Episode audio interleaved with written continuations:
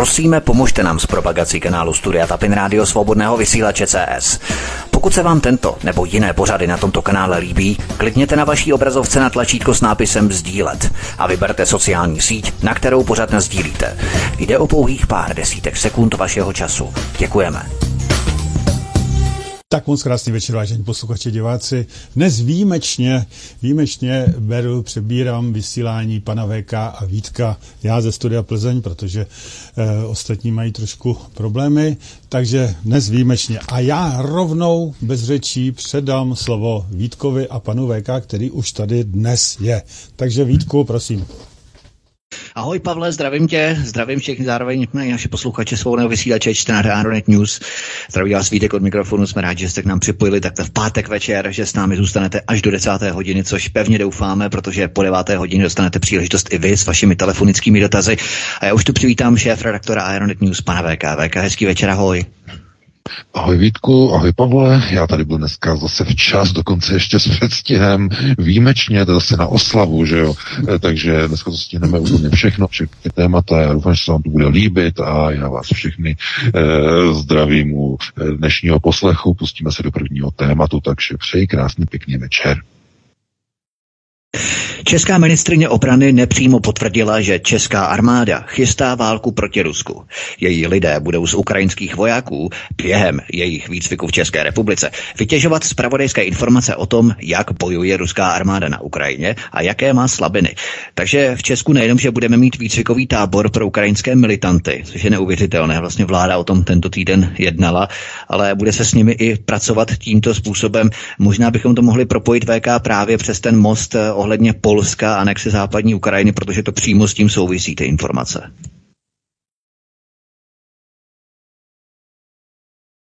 Tak, VK, slyšeli, slyšíme se. No ano, samozřejmě, slyšíme se moc dobře. Jo.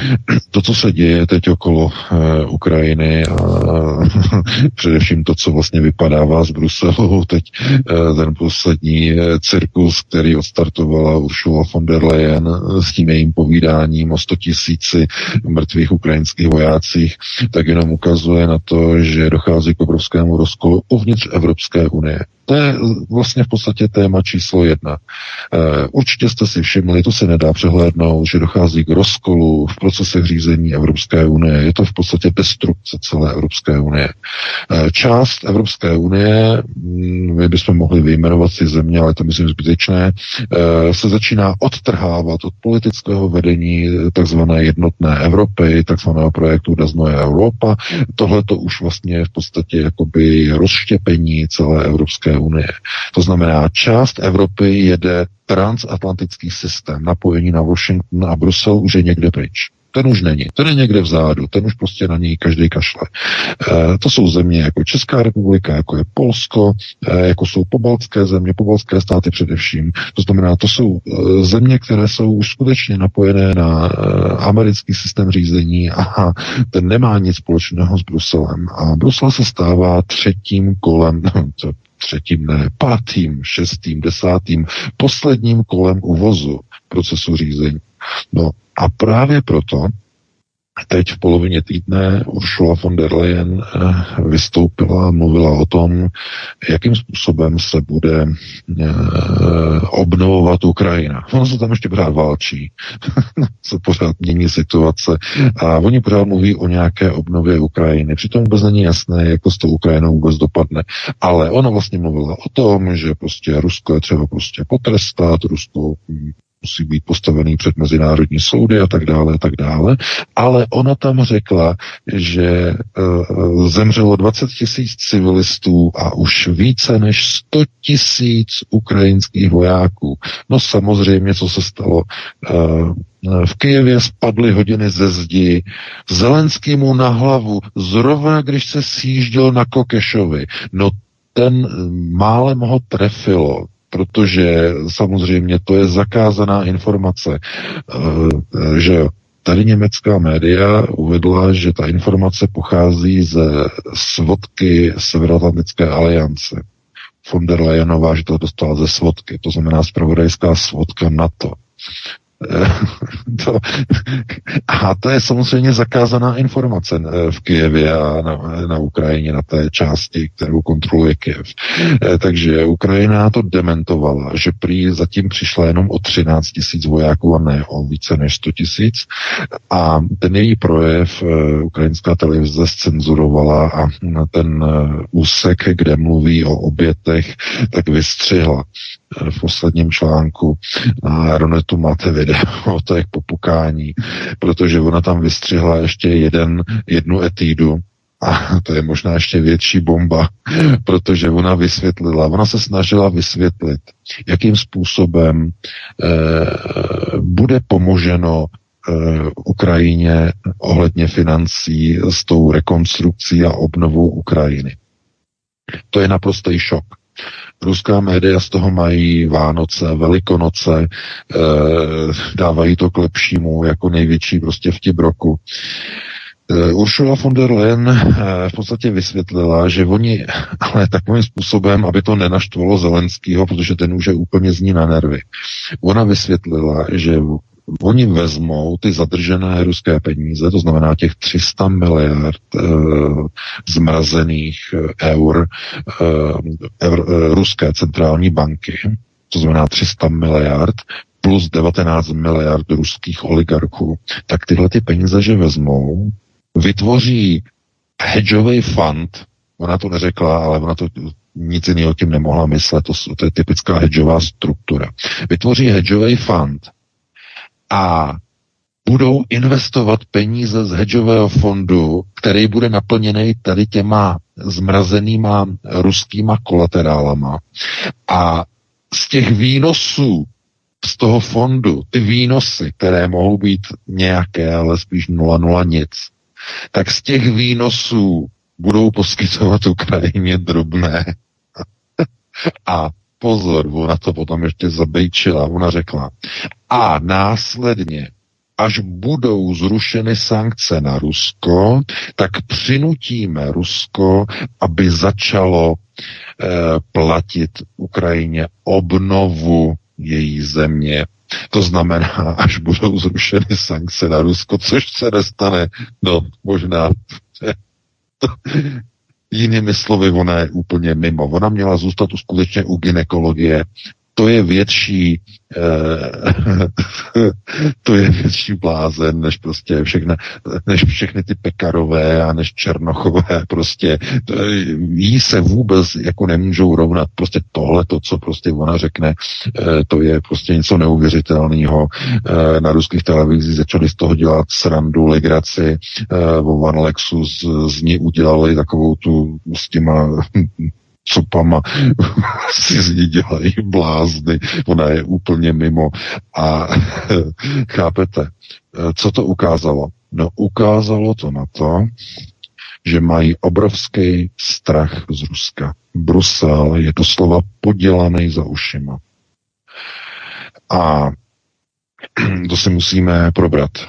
Oni se bojí sáhnout na uh, ruské peníze, protože vědí, co by následovalo. Rusko by znárodnilo všechna západní aktiva, všechny asety v Ruské federaci. A ty nejdou do miliard, ty jdou do bilionu. Bilionu eur. Takže ona za sebe udělala blázna, úplně totálního blázna, což se není tak nic výjimečného, protože když se podíváte na Černochovou nebo na Pekarovou, eh, tak eh, by mohli vytvořit trojici čarodějnic a běhat prostě někde po Petrových kamenech a vůbec ne. Tohle je pouze jenom ukázka toho, že politická vyprázdněnost to znamená, oni vždycky dají globalčeky do hlavních řidic, řídících procesů eh, naprosté diletanty, nuly. Protože když se bourají procesy řízení, jak dobře víme, eh, nejsou potřeba kádři. Když se rozhodnete, že si rozbouráte a zbouráte na zahradě kůlnu, ona už je stará, že jo, vezmete nějakou sekiru, nějaký kladivo, tohleto, že jo, per, eh, nějaký perlík a začnete to prostě mlátit. Na to nepotřebujete nepotřebujete vysokou školu, na to nemusíte studovat 10 let architekturu. No, ne, ne, nepotřebujete. To můžete pozvat Karla, Frantu, Lojzu, tamhle od naproti. Normálně to rozmátíte celý. Na to není potřeba ani jeden jediný kádr. Když probíhají destrukční, bourací procesy řízení, tak globalisté do těch funkcích ze kterých oni mají destruovat a ničit procesy řízení, vždycky dosadí kádry, eh, tedy kádry, eh, diletanty toho nejhrubšího zrna, kteří jsou všeho schopní. To je ten hlavní úkol. To znamená, jestliže chcete identifikovat proces řízení, jestli je to uh, proces konstrukční nebo destrukční. To je, zás, to je zásadní tak se podívejte na toho, eh, koho tam dali do čela. Když je tam něco takového, jako Černochová, když je tam něco takového jako Pekarová, když je tam něco takového jako Fialenko, tak jsou to destrukční procesy řízení, které mají za úkol rozmátit celou populaci, celý národ. Úplně rozmátit, úplně dodrbat. Takovým maximálním způsobem, že se z toho už nezvedne a bude potřeba, aby přišel někdo jiný, někdo, kdo to zachrání, někdo nadnárodní a tím, aby byla zlikvidována národní identita.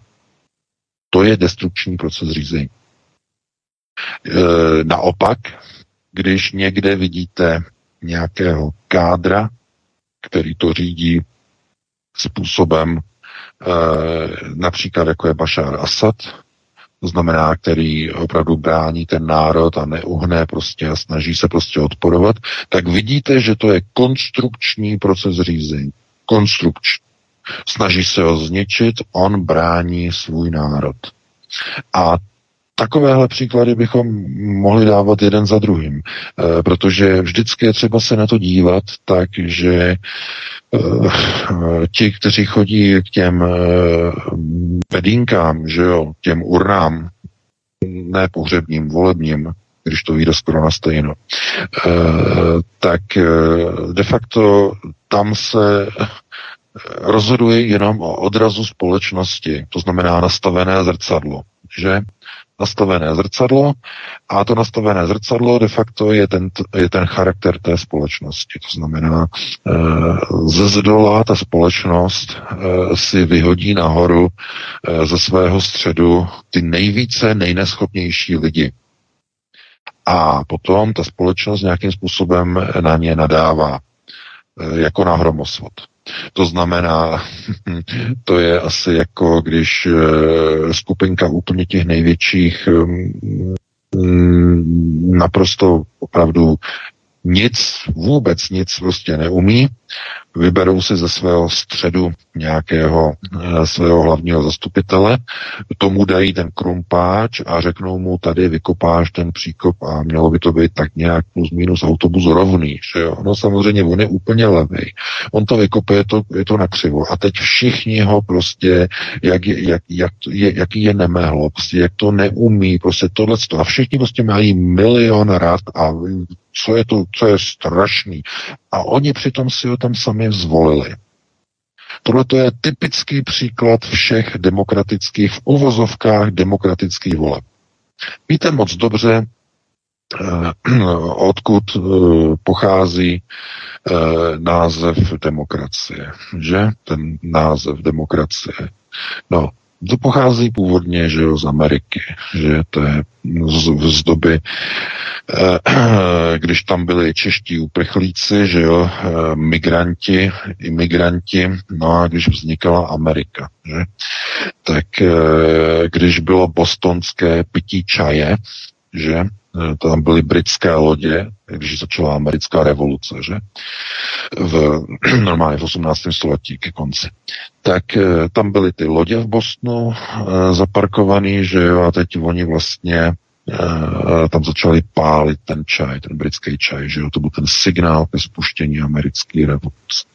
A teď tam byli ty čeští emigranti, že, a oni vlastně využili tu příležitost, e, protože tam byl strašný vlastně jako poprask, že jo, tam nikdo si ničeho nevšímal, no a e, oni si chtěli přilepšit, že jo, tak tam prostě, jak tam byly ty lodě, no tak koukali, co by se tam dalo sebrat, že jo, no.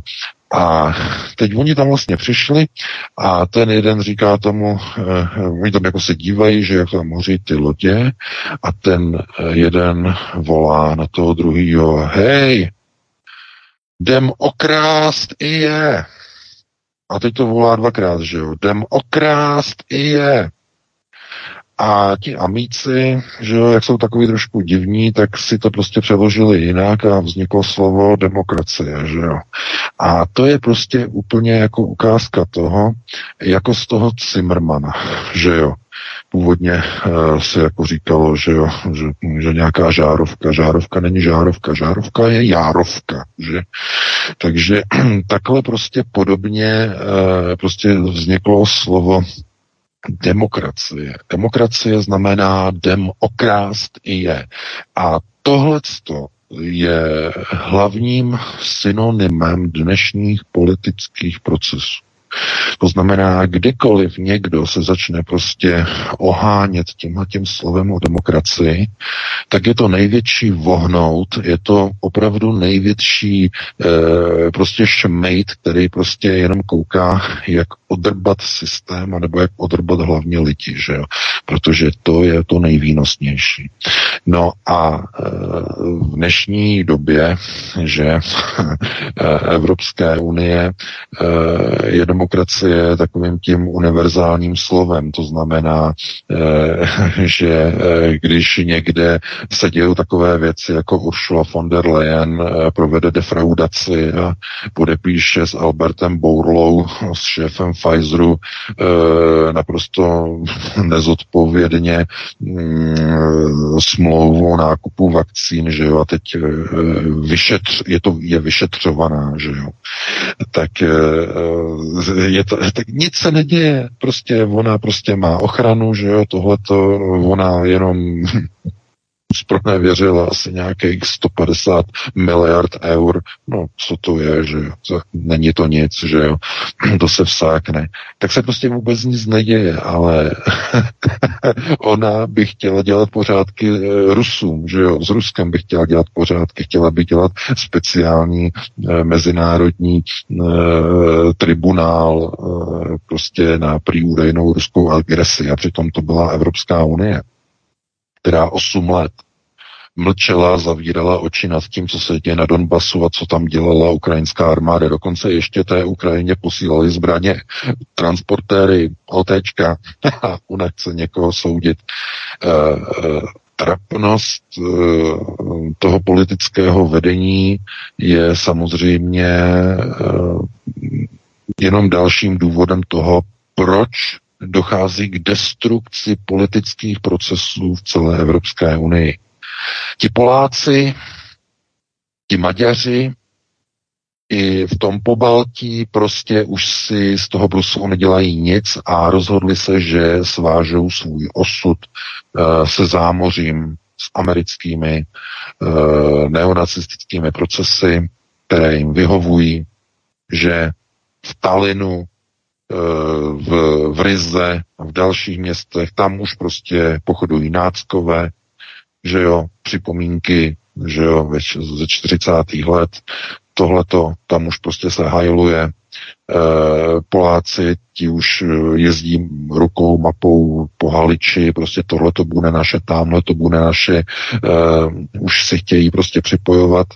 No a e, důsledkem je, že dochází ke štěpení Evropské unie, politickému štěpení. Už není důležité, e, co se řekne v Bruselu, protože minimálně Polsku i Maďarsku je to už úplně jedno. A po Baltii o tom už ani není třeba hovořit. E, prostě to je plně pod kontrolou americké státní moci. Takže v tomhle ohledu platí, že Eh, Ukrajina de facto eh, bude zřejmě rozškubána, otrhána z východu Ruskem, ze západu Polskem. A otázkou je, eh, jak se tomu bude říkat. To oškubání Polákama, to bude mírová operace. No to jsou ty informace, které přicházejí od ruských médií, od ruských novinářů, co máme. Co má, to bude mírová operace. Eh, mírový kontingent, eh, Poláci zřejmě budou mít partnery. Očekává se, že to bude nějaká forma zahraniční mise české, možná slovenské armády, možná lotyšské a litevské, mohly, to být, mohly by to být tři země, až pět zemí by to mohlo být. E, to znamená, oficiálně by to byla mírová operace a působily by na západě Ukrajiny poté, co Rusové spustí tu očekávanou zimní operaci a začali by obsazovat Kiev. Protože to je ten hlavní moment. Všechny orgány z Kieva oficiální budou přesunuty na západ do Lvova a Kiev začne volat o pomoc. Přesně s tím se počítá. Poláci přiběhnou na pomoc jako první, ale protože nebudou chtít provádět solitérní akci, protože mají své plány, z Haličí budou k tomu chtít mít alibi. Jako američané, fíkové listí, to znamená partnery, kteří budou jako s nimi na té Ukrajině. A nebudou tam třeba vůbec nic dělat, jenom tam s nima budou. Jako američané chodí do válek a vždycky k tomu chtějí partnery kteří jsou tam úplně go, ale oni je tam potřebují jako alibi jako politické a právní alibi, aby to nebylo jenom solitérní americké agresivní angažmá, ale aby tam byl třeba pět nebo deset dalších zemí, tomu se říká, ty, že, že alianční akce a tak podobně. To znamená, e, i Poláci budou potřebovat nějaké jakoby koaliční spojenectví a kdo přiběhne jako první? No, Fialenko s Černochovou, e, Duda s Moravěckým a případně ještě možná ozbrojené síly Litvy a Lotyšska. Estonsko se na to zrovna moc netváří. E, takže tohle to je zhruba to, co nás v nejbližší době může zřejmě čekat a jestli nějakým způsobem e, my jako chceme přežít následující rok, e, aby se nerozsvítili nad Evropou prostě slunce, které jsou navíc, že jo. Ráno má vždycky být jenom jedno slunce a ne, aby jich tam bylo pět nebo deset na nebi, že jo. Doufám, že chápete, co tím myslím. Tak eh, je třeba prostě znormalizovat situaci, ale jak znormalizovat situaci, když volbám chodí prostě takhle vymlatý eh, elektora. Eh, lidi, kteří vůbec nechápou vůbec, co se děje. Oni jdou, že jo, oni volí prostě pětě koalici a tyhle ty. Ale ano, potom jejich děti potom odvedou do války jejich děti potom půjdou do války, půjdou na Halič, půjdou tamhle a nedej bože, aby Rusové chtěli prostě dělat nějaké velké pořádky na Ukrajině. Zatím se nezdá, že by dělali nějaké velké pořádky. Oni dělají pořádky jenom tam, jako kde mají většinu těch svých ruských. To znamená ten východ a jeho východ.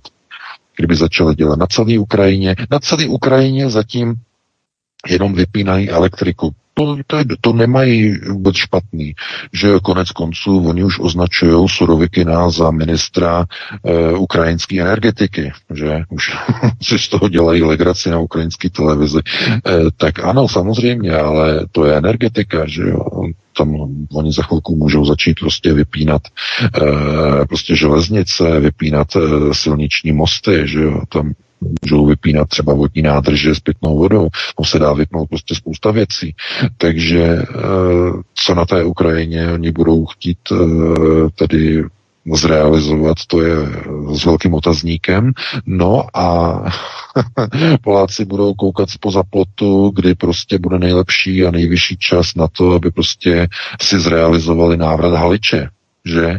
Protože to je strašně moc mrzí, trápí, že jo, poválečné, druhoválečné prostě uspořádání, jak to dopadlo, jak to nedopadlo, e, takže Naryškin prostě jenom prostě uvolnil informace pro RIA novosti prostě v tom o tom směru a nikoho to nemůže prostě překvapit. Poláci budu, momentálně právě teď budují jednu z největších armád v Evropě. Mají obrovské nákupy, budou mít větší armádu než všichni. Jako, eh, no, větší armáda eh, v NATO už bude jenom turecká. Hned po Turecku bude mít Polsko největší armádu. nejvíce zbraní, nejvíce vojáků, nejvíce techniky. No a k čemu to potřebují? Na co? No, tak aby si, že jo, nějak někde něco ochraňovali, k ochraňování to asi nebude, ne? Tak budou asi potřebovat někam expandovat. No a kam? No na Halič, kam jinam. Jenom se stačí podívat prostě na ty fotky e, Dudy a e, Zelenskýho, že jo, jak e, prostě Duda Zelenskýho objímá a to je prostě nácvik na anexi Haliče. Naprosto zjevný, že jo, to je symbolika. To znamená, vy jste naši, že jo, jako by to říkal. Si všimněte, tam neobjímá Zelenský Dudu, ale Duda objímá Zelenského. To je symbol takový ten mimoverbální symbol, naprosto jasný. Takže eh, zkrátka uvidíme, jestli eh, se eh, dočkáme toho, že Černochová zavelí a půjde do Lvova nebo rozbije tábor na letišti asi 200 metrů od slovenských hranic, tam mají to letiště, že jo, tam Ukrajinci postavili letiště 200 metrů od e, slovenských hranic. A jestli tam rozbije prostě stán a tam bude prostě mít hlavní velení a bude prostě tam velet e, těm asi osmistům českých vojáků, kteří e, to podepíšou dobrovolně, že půjdou na tu Ukrajinu že? a, že jo, no tak za něco to bude, že jo, protože to bude zahraniční mise, že jo, zahraniční mise, bude to uh, mírová mise, uh, všichni budou uh, říkat, že prostě je třeba prostě zastavit prostě toho Putina, No a Putin, když se potom tam na to podívá, jak tam prostě Černochova bude mít ten stán, tak je otázkou, co udělá, jestli tam pošle kalibr, a nebo jestli hm, prostě se umátí smíchem pod stolem v kanceláři v Kremlu, to se neví, eh, co z toho prostě vyleze. Každopádně ale, eh, kdyby hm, Rusům se to nelíbilo, že tam prostě jsou Poláci a že jsou tam Češi a že jsou tam třeba jednotky z Pobaltí a třeba i Slováci, tak eh, se můžeme skutečně dočkat z toho, že z toho bude třetí světová válka. Protože když to tam Rusové zasypají prostě raketama a e, Černochoví tam umřou čtyři e, vojáci nebo pět vojáků, tak e, ona okamžitě začne bombardovat na Twitter, začne vyhlašovat války a podle toho, kdo bude novým prezidentem od ledna, tak je potom možný úplně už všechno. Pokud to bude že rozvědčík pávek, tak bude vymalováno. No a pokud tam bude e, teta Danuše, no tak to vyjde na stejno. E, tam jako není moc dobrých voleb a dobrých variant. Protože když se podíváte na schvalování mm, toho, tý, toho usnesení o e, výcviku ukrajinských vojáků v České republice, tak tam zcela jednoznačně prostě vidíte prostě e, tu naprostou neuvěřitelnou snahu prostě o válku s Ruskem. Minulý týden nová doktrína generála Karla Řehka, že náčelníka generálního štábu ČR, um, o tom, že se musíme připravit jako stát, že, nebo jako armáda, česká armáda na válku s Ruskem. Uběhne jeden týden a hned Černochová mluví o tom, že až přijedou ti ukrajinští vojáci, že z nich začne vytahovat informace, jak bojují Rusové, jak na ty Rusy, jaké mají slabiny a že se nám to určitě všem hodí. No tak ano, samozřejmě. Tak když máme ministrini, nosí si tank v kabelce, tak je to velký špatný, už musíte chystat Kanady, už musíte maskáče navlíkat, protože to je hotový, to je jinak prostě, ona je srdcařka, ona prostě do toho jde naplno, to je sympatické prostě. Takže mm, opravdu musíte si uvědomit, že mít takovou ministrně, to je požehnání, to je prostě uh, jenom prostě ty tweety, jo, to jednou prostě bude vydávaný knižně, protože takovej dikobraz prostě jen tak si jinde nepřečtete. Ale uh, před ještě nějakou dobou bychom se tomu smáli, že? No, vzhledem k tomu, že to, co probíhá na té Ukrajině, je zřejmě ze strany Ruska myšleno, ač se to nezdá, nechce se tam uvěřit docela vážně, tak pokud tam Poláci opravdu vstoupí a pokud jim bude nějaký malý miniaturní kapesní český kontingent eh, nebo třeba i slovenský dělat křoví, mediální křoví, že tam bude x 15-20 vojáků nebo, nebo 200 vojáků, aby to jako vypadalo, že to je koaliční záležitost, eh, tak opravdu nám hrozí zatržení do třetí světové války. Protože Surovikin se rozhodne kromě elektráren zhasnout i tyhle ty kontingenty a v tom okamžiku jsme ve válce. Takže hm, oni se bojí prostě toho jenom naznačit lidem, naznačit, že něco takového by bylo vůbec myslitelné. Podívejte se, já vám řeknu porovnání, příklad. To je velice pikantní, protože dneska tento týden nebo tento týden nám e, nahráli na smeč. E, nebo i minulý. Minulý týden náčelník generálního štábu, generál major Karel Řehka, řekl, že se musíme připravit e, jako armáda na válku s velkým mocným nepřítelem. On to neřekl to slovo s Ruskem, ale s velkým mocným nepřítelem, no jasně, s Ruskem. Musíme se připravit na válku s Ruskem. No, a to řekl na tom setkání e, velitelů štábu. Jo, velitelů, e, byli tam i politici, že jo, takže před nima tohle to tam řekl. No a to nebylo Eh, nebylo to označené za poplašnou zprávu. Ne, nebylo to označeno za poplašnou zprávu. Uběhlo pár dnů a tento týden, nebo koncem minulého, nebo počátkem, pan Láďa Vrábel, tedy eh, organizátor demonstrací Česká republika na prvním místě, měl video, natočil video a v tom videu uvedl, že Česká armáda nebo letectvo, že chystá prostě bombardovat e, prostě Rusko e, jadernýma zbraněma nebo tak podobně. A hned eh, v mainstreamu začal křik, že prostě to je šíření poplašní zprávy a že to není pravda, tohle to, se to musí prostě vyšetřit a prostě trestní oznámení a tak dále, a tak dále. To znamená, to byl, to byl, to byl poplach, to byl oheň na střeše. Ale když náčelník generálního štábu řekne, že se musíme připravit na válku s Ruskem, potažmo eh, s mocným nepřítelem, tak je klid po pěší.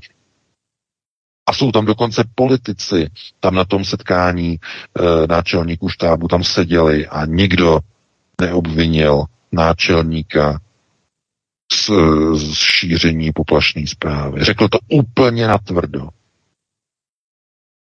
Česká republika, že frau Černoch chce nakoupit, uvažuje o tom, že bude s Američanama dohadovat, chce nakoupit eh, ty klumpolety nebo klumprolety, nebo jak se to prostě dá nazvat, nespolehlivý, neustále poruchový, stíhačky americký, F-35.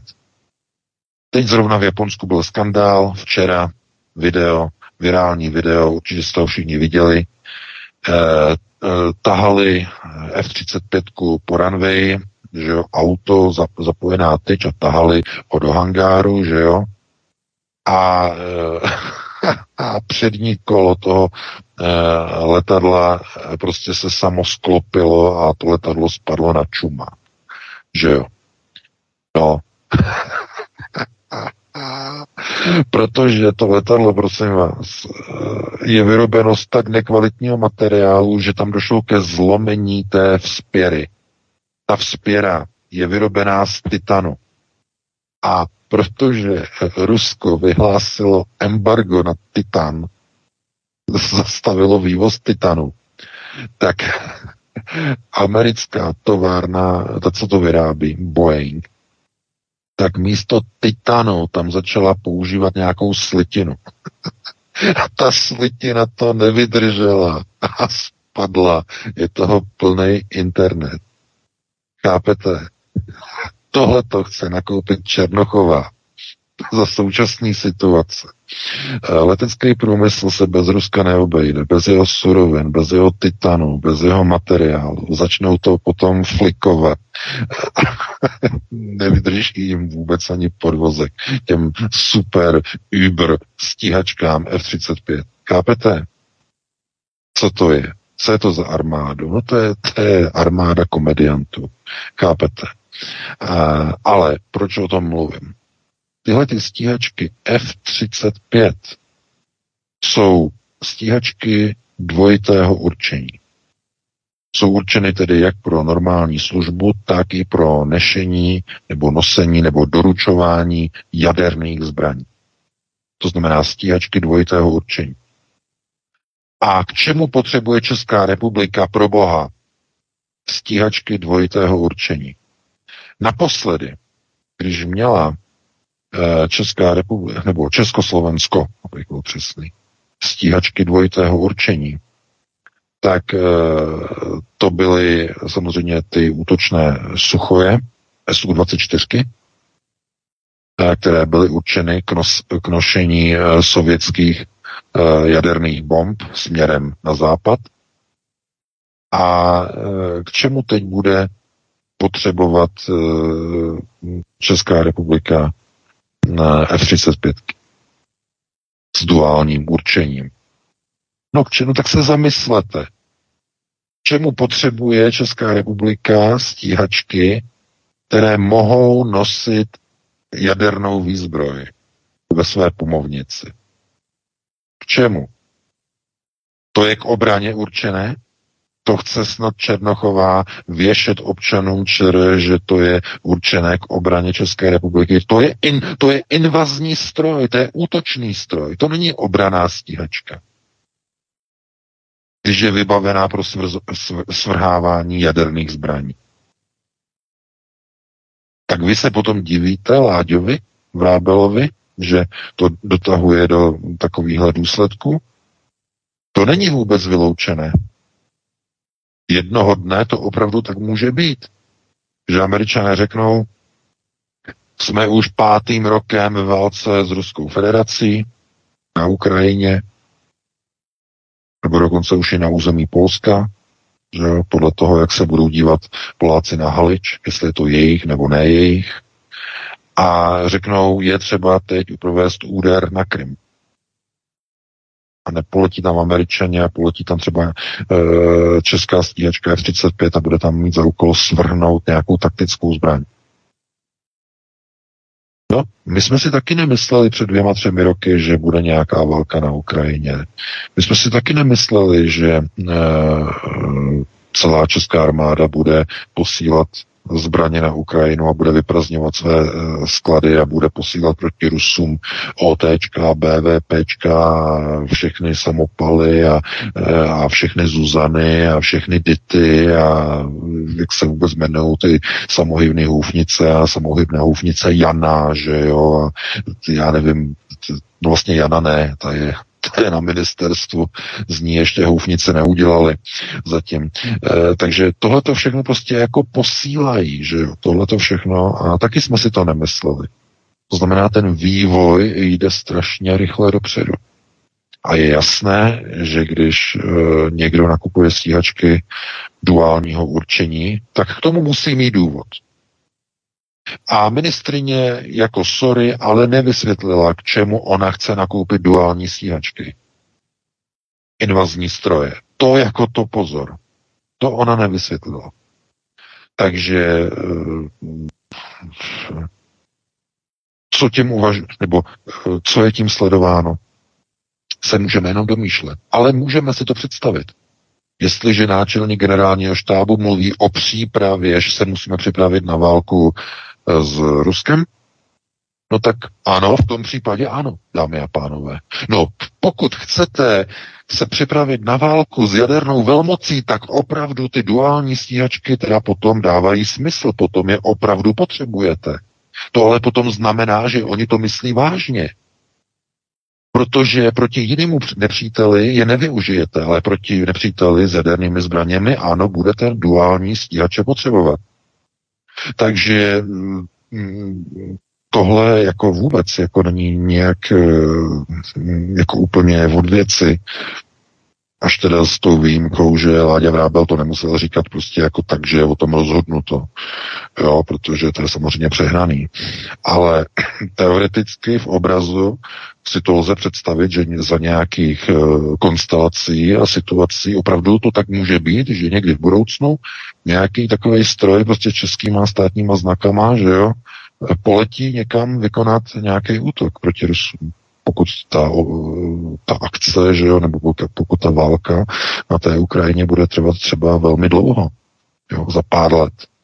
Takže takhle třeba se na to dívat. No a e, tady to první téma bylo velmi dlouhé, 2015, e, takže doufám, že zase nikomu nespadly hodiny, kukačky, že jo, pendlovky, že jo, taky někdo má pendlovky, psali do redakce, že eh, jaký typy hodin padají ze zdí, že některý stojí na zemi, no tak ano, některé jsou ty velké, stojí na zemi, takže ale i ty vám můžou spadnout, jako pozor na to, že jo, to, to potom rána, jak, jak zděla. Takže takhle bych to ukončil a pustíme se e, do přestávky, Vítku, protože mi úplně jako vyhládlo a teda jako vyslo v krku. Takže pět, šest minut, Pavel tam najde nějaký, nějakou pěknou písničku nebo pěkný dvě písničky a se pustíme do dalších témat. Dobrá, dáme si dvě písničky, jenom já na závěr doplním, že jen si představme, kdyby se podařilo v roce, v roce 2007-2008 nainstalovat vojenský radar, americký radar v Brdech, tady v České republice, tak jak by to teď dopadávalo v rámci té, toho horizontu 10-12 let, jak bychom byli potom ještě větším cílem pro ruskou armádu, to, to si ani nechci radši představovat. Tak Pavle, zahrajeme si dvě hmm. písničky nějak pěkný. Jasně. Prosíme, pomožte nám s propagací kanálu Studia Tapin Rádio Svobodného vysílače CS. Pokud se vám tento nebo jiné pořady na tomto kanále líbí, klikněte na vaší obrazovce na tlačítko s nápisem Sdílet a vyberte sociální síť, na kterou pořad sdílíte. Jde o pouhých pár desítek sekund vašeho času. Děkujeme. Tak, vážení posluchači, máme dvě písničky za sebou, všichni protagonisti jsou na místě. Vítku, je to tvoje. Neuvěřitelný skandál s vyřazením Karla Janečka z prezidentského boje je cestou, jak zabránit souboji titánů ve druhém kole voleb. Rakušanovo vnitro seškrtalo Janečkovi více jak 35% podpisů. To všechno už víme, VK, ale je vážně takováto statistická chyba reálná, protože to se si, my jsme těch prezidentských voleb sice moc neměli, ale to se v historii stalo poprvé, že by až tolik podpisů bylo vyřazených. No, ono to dává docela smysl, protože oni nechtějí Janečka eh, do prvního kola. to znamená vůbec, on nechtějí do voleb. On by jim totiž ohrozil tetu Danuši. To je veřejné tajemství v Praze. Potom si Havlerka vypráví, že prostě Janeček ne. Janeček prostě by ohrozil Danuši, Danuši by se nedostala. Jo, takže mm, to je, chápete, víte, jak to funguje. To se dělá tak, že se jako vyberou náhodně sčítací listy. Z těch zhruba deseti tisíc nebo kolik jich je, se náhodně vybere vzorek a tam se hledají, eh, tam se potom kontrolují prostě nacionále a podle databáze obyvatelstva se kontroluje, jestli jsou to skuteční lidé, jestli tam nejsou nějaký prostě fejky, jo? A tam jde o to, když vyberete listy, na kterých opravdu ty fejky jsou, tak vy tam spočítáte procenta fejků a vyjde vám, že 34% nebo tolikle jich je fejkový. A to se přepočte na celých 10 tisíc listů. Není to tak, že by se kontrolovaly všechny listy, to by trvalo strašně dlouho ale ten vzorek se přepočítá jako na celý vzorek, na celý objem deseti tisíc sčítacích archů. A jsou dva vzorky. Když se to stane, že to neprojde, tak se dělá druhý vzorek. A když i ten druhý vzorek přesahuje tu chybovost, tu percentuální hranici, nevím kolik, tam je nastaveno asi 5%, může být maximálně uh, jako chybných, tak zkrátka ten kádr, uh, který kandiduje, je označený uh, prostě jako, jako ta kandidátka je neplatná a není připuštěný prostě do voleb. Otázkou ale je, kdo rozhoduje, jaké ty stránky budou zvoleny a otázkou je, jestli opravdu byly kontrolovány archy, které opravdu pocházejí z toho sčítání. Totiž těch listů je opravdu hodně. Jo, těch sčítacích listů jsou tisíce a tisíce. A e, otázkou je, jestli jsou všechny označené nějakým kontrolním znakem, nějakým podpisem originálním, aby bylo zaručeno, že ty uh, papíry opravdu nejsou dodatečně podsunuty. Dodatečně. Jo? Eh, a ještě jedna možnost, velmi důležitá, na kterou jsme byli do redakce upozornění a v tom článku jsem to neuvedl, protože to bylo až po publikování článku. Eh, napsal nám do redakce jeden ze čtenářů, že existuje cesta, jak potopit každého kandidáta na prezident. Popsal nám způsob, jak se to dělá. Já ho teda uveřejním. Uh, přihlásíte se jako podporovatel daného kandidáta, uh, nabídnete se mu, že budete sbírat pro něho podpisy a vytvoříte sjetinu fejkových podpisů. Čísla těchto listin potom nahlásíte nahoru. A čísla těch listin potom zcela náhodou jsou vybrány nahoře jako ty listiny, které se náhodou kontrolují. Takhle to může fungovat. Neříkám, neříkám, že to takhle fungovalo v případě Karla Janečka, ale byli jsme na to upozorněni do redakce. Takže si to domyslete sami. Protože i Karel Janeček řekl, že bude prověřovat teda, kdo z jeho podporovatelů, jestli opravdu sbírali poctivé podpisy. Měl rozhovor na CNN Prima News, že to budou zjišťovat, jako že měli prostě spoustu dobrovolníků, kteří sbírali podpisy, jestli náhodou některý z těch dobrovolníků a tak dále a tak dále. No a takhle si v Česku žijete. Není dovoleno, aby někdo ohrozil kandidáty, kteří jsou dopředu předpřipraveni, nachystáni. Není dovoleno. Není dovoleno v Americe, aby byl zvolen Trump, byly volby ošéfovány. Není dovoleno, aby i třeba v Česku nebyl náhodou zvolen někdo, kdo není připraven, kdo není pověřen. No, Zkuste si domyslet. Jak je možné, že se najednou objeví nějaká listina, kde, je, eh, kde se propočte, že 34% hlasů je fejkových, je špatných, je špatně napsaných. Chápete? A dokonce ve dvou vzorcích se to objeví po sobě, protože to je ten předpis, že dvakrát se dělají dva vzorky. Když jeden nevyjde, tak ještě druhý vzorek se dělá. Chápete? Rozumíte tomu? Janeček je matematik a řekl, že statisticky je to vyloučené. To je vyloučené. No samozřejmě za normální okolností ano. Ale ne v případě, když se kontrolují vzorky, o kterých je dopředu známo, že jsou tam fejky. Ne? to je přece logické. Takže uh, uh, chápete.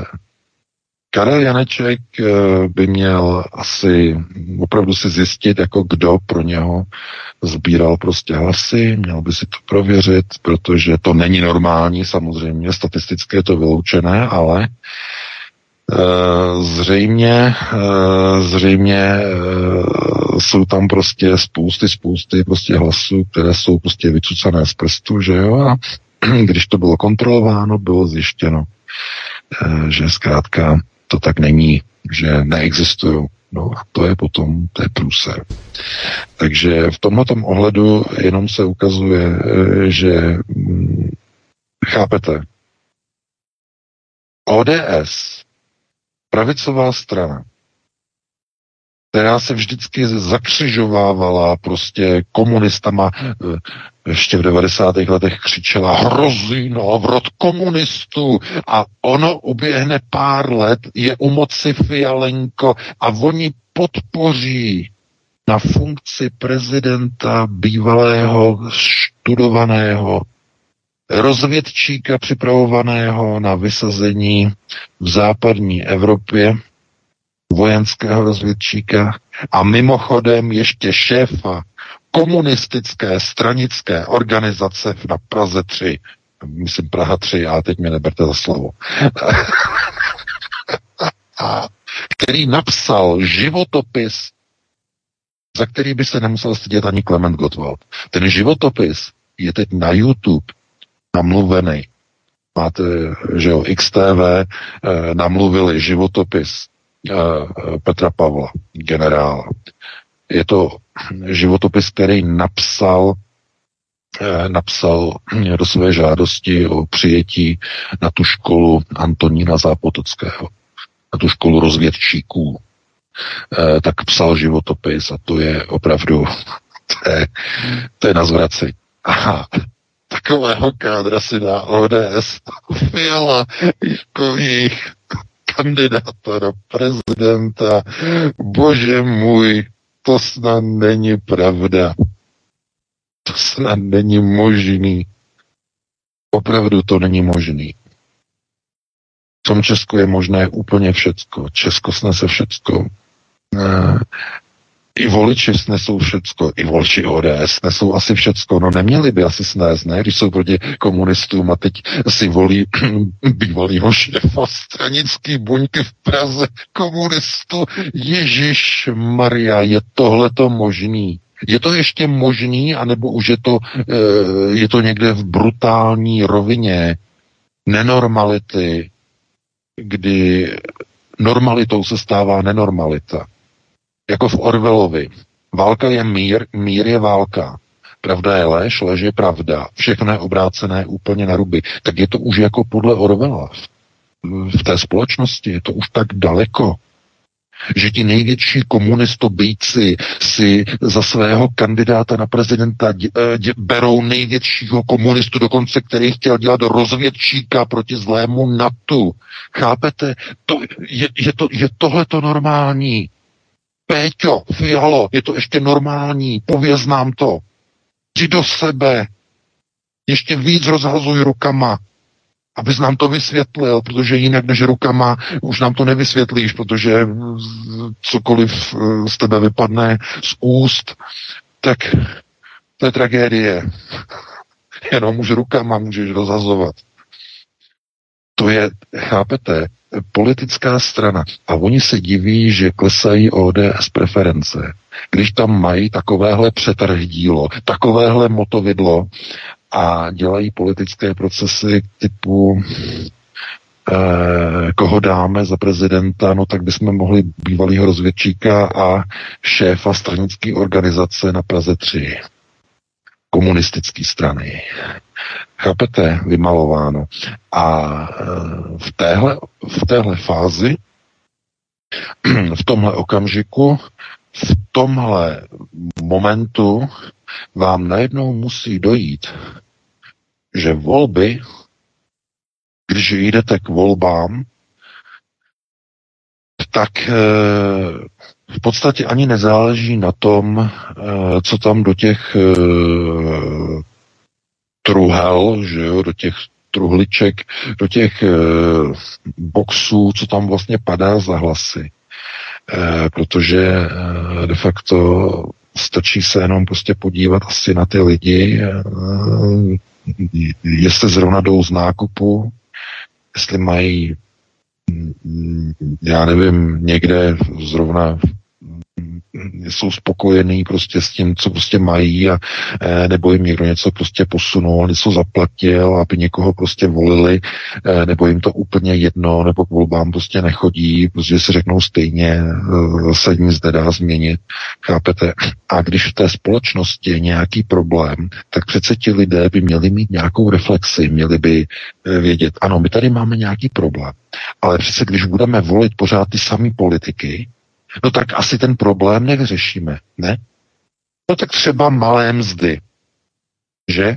Teď Organizace spojených národů OSN vydala tu tabulku, je to velký skandál, že nejvíce za posledních, eh, nevím, za poslední rok poklesly reálné mzdy eh, na celém světě, nejvíce v Nikaraguji a hned na druhém místě Česká republika. Chápete? Jenže prosím vás, tohle to přece vědí Češi už posledních 33 let. Jaké jsou mzdy v Česku? Třetinové, čtvrtinové, pětinové, v některých oborech jenom sedminové v porovnání třeba eh, tady s Německem. A eh, vědí to. Ale nikdo s tím nic nedělá. A jak by s tím něco měli udělat? Nebo jak by mohli udělat? No, volili by pro národní stranu. Vlasteneckou, nějakou. Že?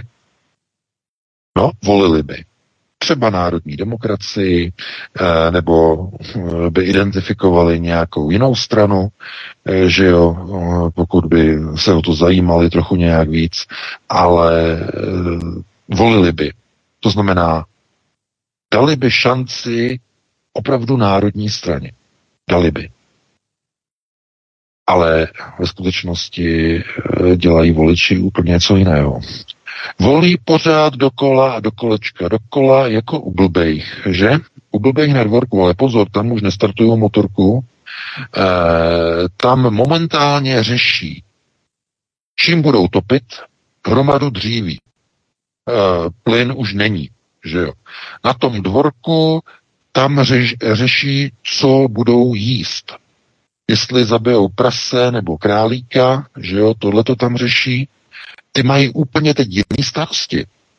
Do té motorky už nebude ani, ani benzín, nebo co do toho fichtla vůbec lejou, e, když jsou úblbej, že jo. E, to znamená, že tam už řeší úplně jiné problémy. A e, Jestli si někdo myslí, že prostě problémy společnosti se vyřeší tím, že budete pořád dokola volit pořád ty samé strany, ty samé partaje, levá, pravá, pravá, levá, no tak nic se nezmění. Bude to pořád stejné. A proč je to pořád stejné? Proč pořád lidi volí pořád, pořád dokola? No, protože jsou relativně stále spokojení s tím, co mají. A když s tím něco neudělají, budou za chvíli spokojení i s tím, co už nemají. Aha, to je možná mnohem děsivější. Jenže v té chvíli, když budou spokojeni s tím, co už nemají, už je vymalováno, protože oni s tím budou spokojeni z toho důvodu, protože si řeknou, no stejně s tím nic neuděláme. No logicky, protože když budou volit pořád stejné strany, stejné partaje, tak opravdu s tím nic nového a jiného neudělají. Jenže je ani nenapadne volit někoho jiného. Někoho ze skutečné opozice. Ne, nenapadne je. Vůbec ne. Takže to je uzavřený kruh. To je jako e, osel, že jo, ten má na krku přimontovanou e, takový obojek a na tom obojku je taková tyčka zahnutá a ta vede přes hlavu toho osla zhruba asi tak metr, půl metru obloukem před jeho nos. A na e, tom konci té vohnuté tyčky je provázek asi tak 20 čísel a na tom konci provázku je zavázaná mrkev. A ten osel jde za tou mrkví. A on ji nemůže dosáhnout. Ale stále vidí tu mrkev. Říká si, no, když pořád půjdu stejným směrem, tak já se tý mrtvé jednou do, dočkám. A to je úplně stejný jako s těma mzdama v České republice. Vy už 33 let slyšíte, že jednou budou mzdy jako tady v Německu a pořád jdete za tou mrkví a pořád pracujete za ty peníze nula nula nic. Jako ta mrkev, jako ten osel, hotovo vymalováno 20, spadly vám pendlovky, nic se neděje, jdeme dál. To znamená, to je zhodnocení situace v České republice. A pokud někdo uh, nadává na systém, No, um, možná by nestalo, nebo nebylo by od řeči um, nadávat třeba i třeba sám na sebe, uh, že když jde vol, volbám, nebo pokud vůbec jde, protože jsou mnozí tací, kteří nechodí, uh, tak proč pořád volí jedny a ty sami? Proč nedá skutečně šanci těm národním kádrům, těm pronárodním partajím? Ty to mají v programu, ty tam mají řešení napsané. Proč nedají šanci? No, protože sledují velkou hezkou českou a tam říkají, že to je extremistická strana. Nebo že je e, proruská, nebo že je tady ta, tamhle ta a tak dále a tak dále. To znamená, fungují nálepky. A nálepková politika je velice oblíbená. Že jo? Protože pamatujete si, když jsme byli jako děti, že jo, tak prostě moderní, že jo, nálepky, nálepky, to strašně ale prostě frčelo, že jo, nálepky, nálepky, nálepky. A e, to funguje pořád, pořád to funguje, nálepky, že jo, to znamená politická nálepka, ten je takovej, ten je takovej, ten je makovej. A můžete se podívat i na lidi, že dneska, jak se chovají v obchodě, chovají se i v politice. Je něco na akci, jde to do, do vozíku, jde to do košíku. Kolik lidí nakupuje impulzivně? Prostě je to na akci, vyplatí se to, šup s tím do vozejku. A jak fungují politické strany? No, politická strana řekne, dáme, dáme vám 13. důchody vzhledem k tomu, jak jsou nízké mzdy a nízké důchody, tak se ani nedivím tomu, že na to lidi reagují. Ale je to prostě politická nálepka, je to politický marketing. Takže šup s tím do volebního vozíku, šup s tím do uh, volební urny. Že jo?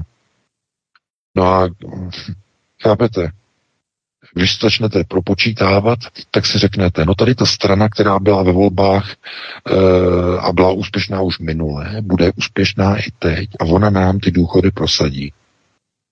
Proč my bychom měli volit nějakou stranu, která ještě v parlamentu nebyla, sice má dobrý program, a oni se tam nedostanou, protože oni stejně mají nálepku, no stejně nikdo volit nebude a tak dále, a tak dále. Takhle si to řekne každý druhý, nebo každý první skoro a nikdo tam prostě není.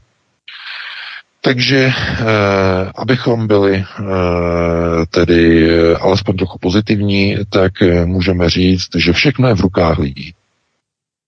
A to jsem, to jsem teda opravdu pozitivně, že jo, to jsem pozitivně řekl teď. Eh, eh, Ona je to pravda, jako proč to neříct, že jo, je to všechno v rukách lidí, ale právě protože to je v rukách lidí a vím, jak to funguje, tak eh, pán Bus nám je zlé pryč. No, takže eh, to je právě ta, to, co oni, čeho oni využívají, že oni, globalčeky.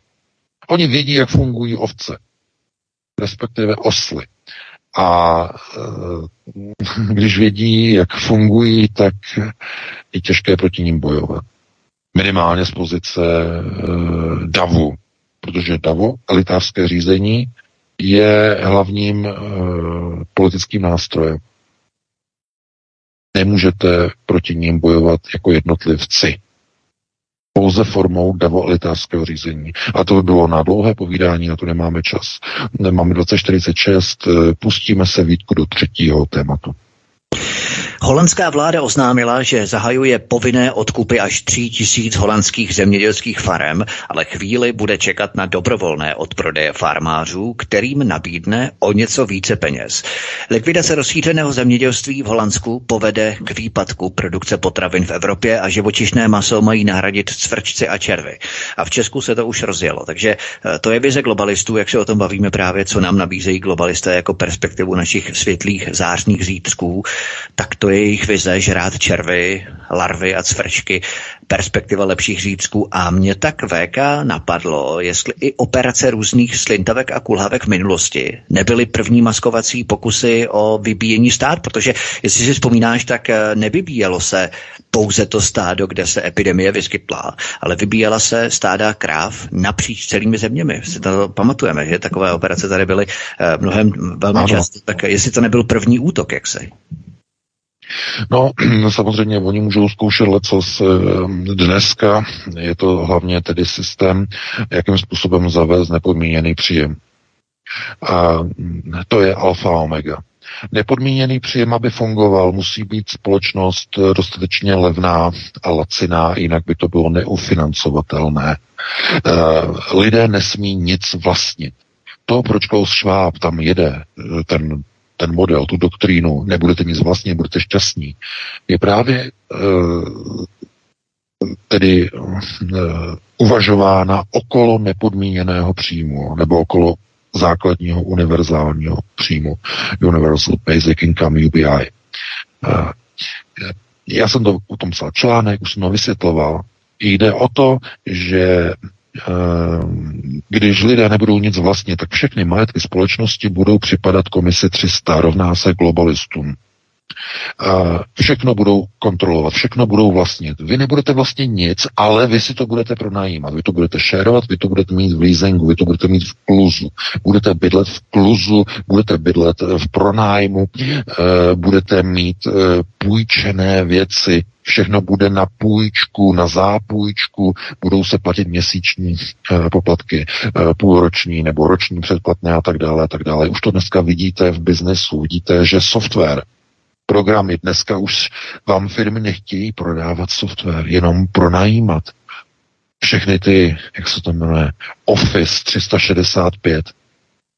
Ano, ještě můžete koupit e, normální licenci natrvalo, trvalou licenci. Jeden, zaplatíte jednou, jednorázově a máte potom už do konce života licenci.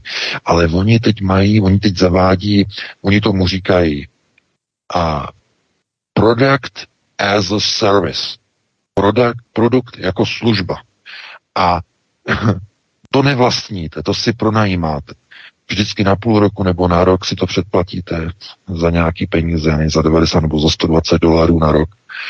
A e, oni vám jako dávají pořád nový verze, ale na konci si to musíte znova obnovit, to předplatné, jinak vám to přestane fungovat. A takhle to dělají s čím dál tím větším počtem softwaru a programu, takže v softwaru už to funguje. Ale kdyby jenom v programech na počítače Ono to funguje už takhle u automobilů. Víte, že teď BMW zavedlo systém předplatného? Eh, v nových Bavorácích eh, teď eh, budete mít vyšší výkon motoru omezený na předplatné. Že jo, nový Bavoráky sedmičky, co teď vyšly, tak to je něco, já jsem říkal kolegovi, to prostě oni nemyslí vážně, to oni jsou úplně mimo, ale zavedli předplatné na vyšší výkon motoru. To znamená, že budete chtít, aby vám Bavorák jel opravdu na plný výkon, ne na těch 82%, omezení na 82% do těch 100%, to znamená, abyste měli vyšší rychlost, vyšší výkon motoru, vyšší akceleraci, musíte si platit roční předplatné, který vám, eh, to předplatné vám odemkne v řídící jednotce ten plný výkon toho motoru. Chápete? Rozumíte tomu? To je počátek Dokonce chtějí automobilky zavést systém e, předplatného že už byste si auta nekupovali, ale bylo by to formou, formou předplatného. To je, no, teď nad tím přemýšlí Peugeot, ne? E, že by dělali auta prostě jako formou předplatného. To znamená, jako, eh, nedokážu si to představit, eh, prostě oni francouzi jsou taky trochu hodně, no, trochu, no, hodně, no, na hlavu v některých oblastech, ale eh, chápete, snaha udělat produkt jako službu se zvyšuje všude a je to, a je to jenom sledované s jedním jediným cílem, s jedním jediným, abyste nikdy nic už nevlastnili, abyste si všechno jenom lízovali, pronajímali. Uh, proto nic nebudete vlastně, Budete všechno si jenom pronajímat. A v takovém okamžiku vzniká závislost na systému, na dodavateli, na korporacích. Všude budete mít vytvořený účet, account, který bude navázaný na vaši identitu. A kdykoliv se znelíbíte režimu, centrálním tlačítkem oni vám zablokují accounty, zablokují účet. A nedostanete se k autu, nedostanete se k softwaru, nedostanete se k ledničce, nedostanete se k pračce, nedostanete se e, v podstatě vůbec ničemu, protože všude bude nějaká sankce a vy se k těm produktům nedostanete v rámci sankčního režimu. To znamená, je to total control, totální kontrola. A jaká sankce za, to, za co? No třeba za to, že řeknete něco proti nonbinárním entitám na sociální síti, napíšete. Jako třeba, že e, všichni jsou to úchylové, protože přece všichni vědí, že jsou jenom e, muž a žena, e, všichni ti ostatní jsou jenom nemocní devianti, řeknete v tom okamžiku se objeví červený vykřičník, najednou vám přestane fungovat Netflix, najednou vám přestane fungovat internet, za najednou vám přestane fungovat lednička, protože vás dálkově vypnou přes internet věci. Že IoT. Máte hned sankci. Podívejte se na Rusko. Jak ne? Sankce, sankce, sankce. A kdyby Rusko nebylo připravený, tak jsou dneska úplně v háji. Ale oni byli připraveni, oni věděli, co přijde. Chápete?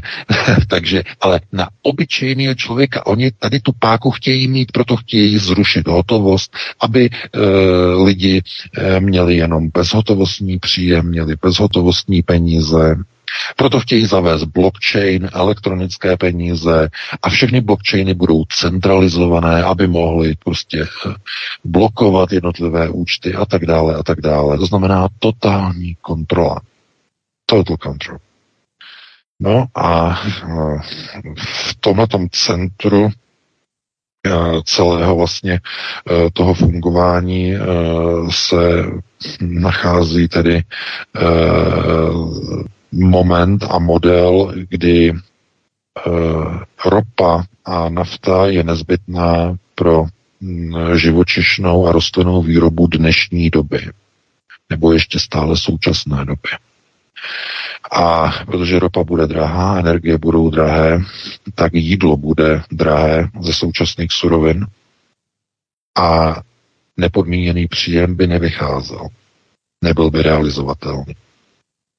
Nemůžete na jedné nebo na jedné straně uvalovat sankce na Rusko a zároveň počítat s tím, že zůstane laciná levná ropa, laciný plyn, nezbytný pro průmysl, že bude laciná nafta pro mm, zemědělské stroje, pro stavební stroje.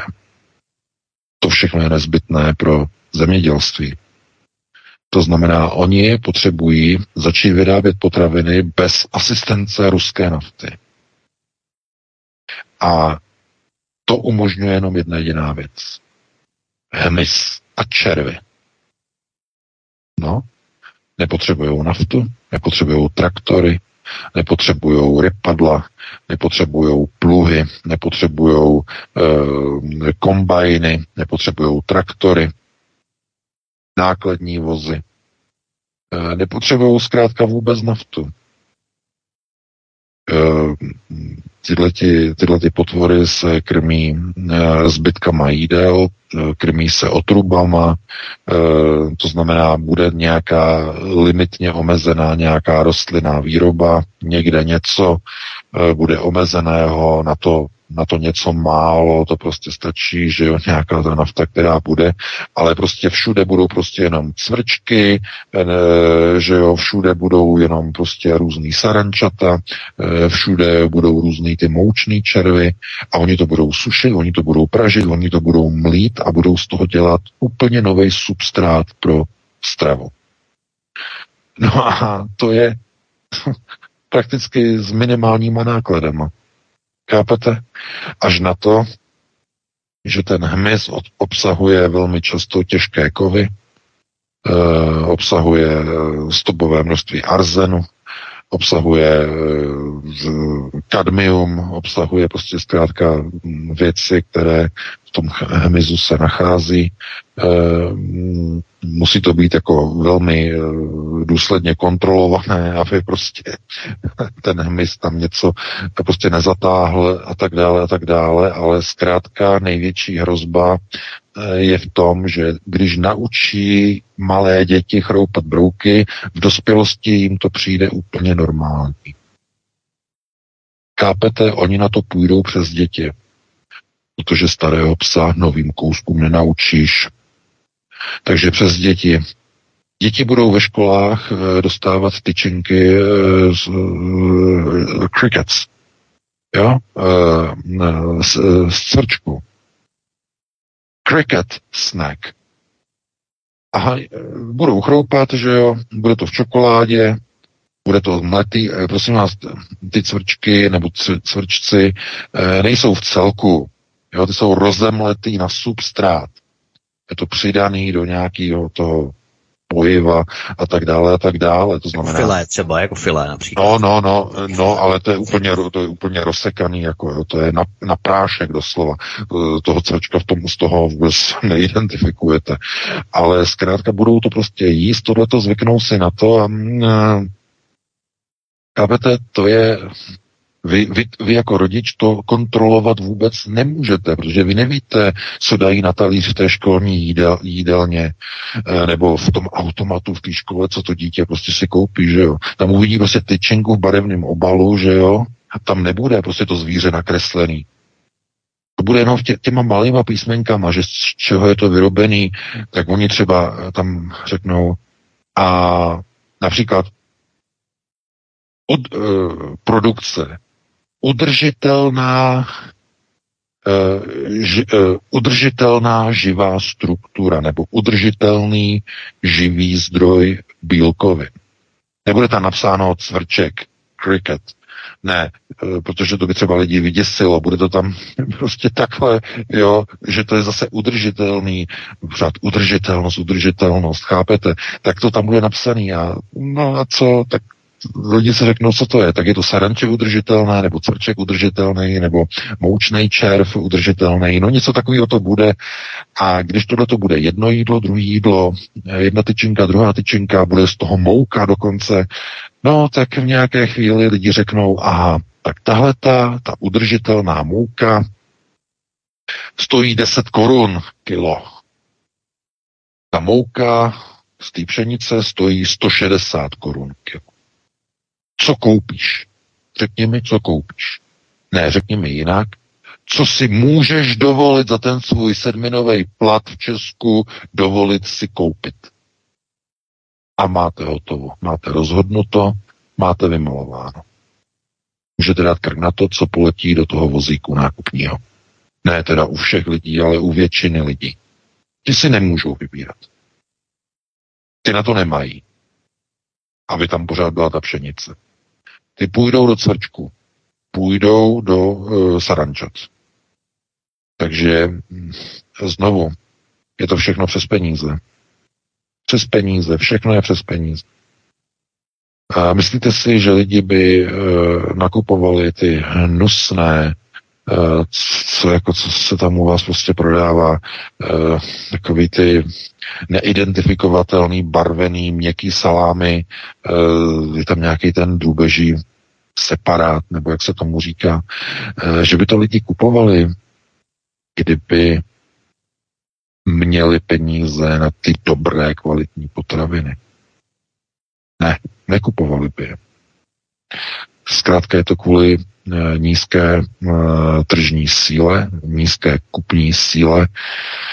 E, e, průzkum eh, OSN to potvrzuje.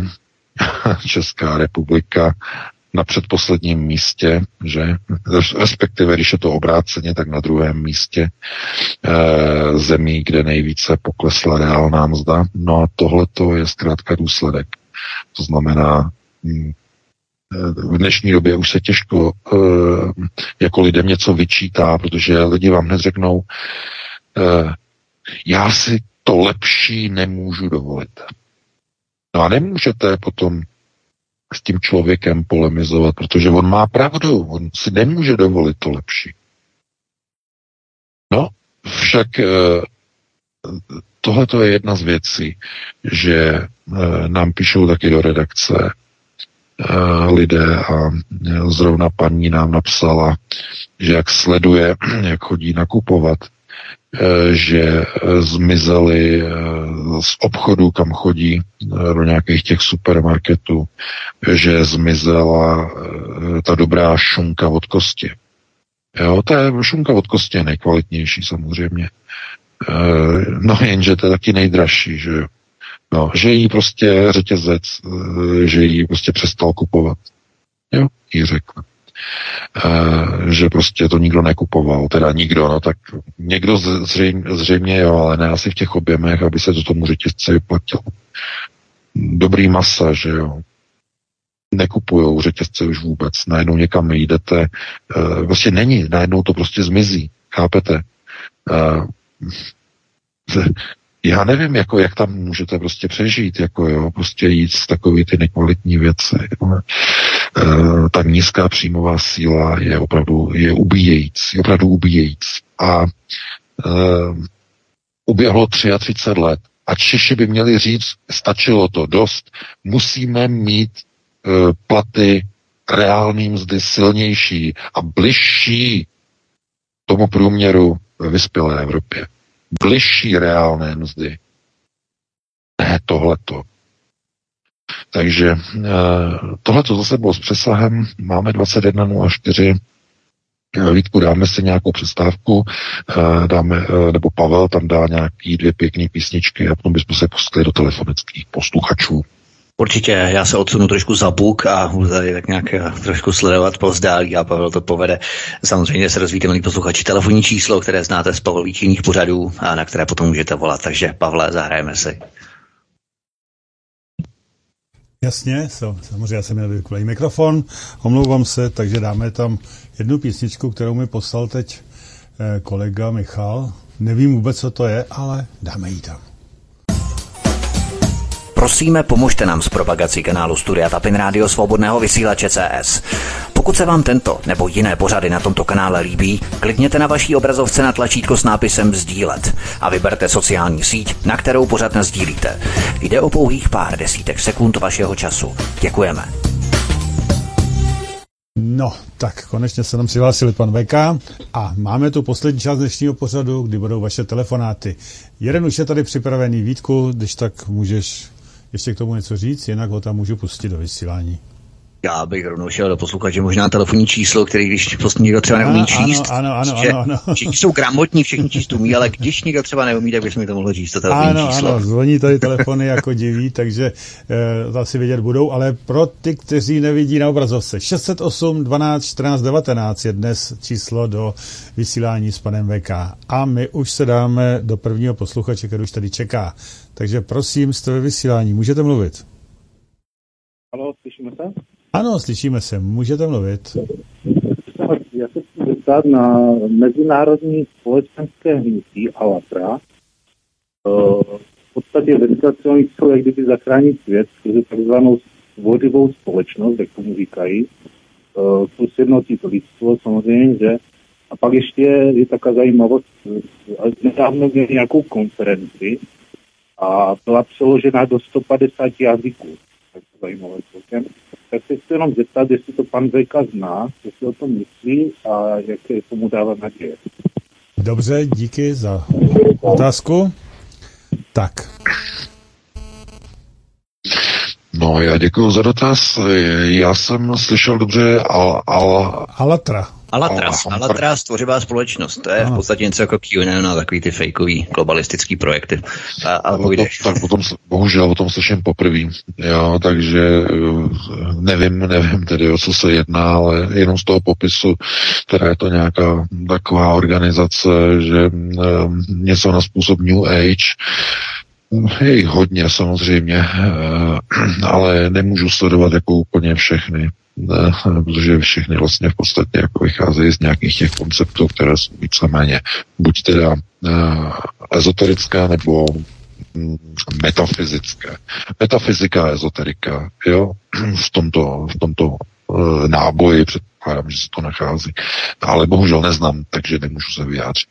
Já si myslím, my jsme se totiž VK bavili o tom, eh, než dáme prostor dalším posluchači, že bychom 23. prosince, kdy budeme dělat poslední podat tento rok, tak bychom mohli tak nějak bilancovat, plus samozřejmě perspektivu výhled na příští rok, eh, tak nějak trošku předjímat, anticipovat, predikovat, ale mohli bychom právě do té bilance zahrnout právě tyto fejkové globalistické projekty typu eh, QAnon, Nesara Gesara, Alatra, tedy tvořivá společnost a tak dále, v podstatě podstatě, protože to jsou eh, jaksi věci, které by opravdu zasluhovaly patřičný komentář a rozvedení, tak by bylo možná dobré právě nějakým způsobem se na to podívat. Co myslíš?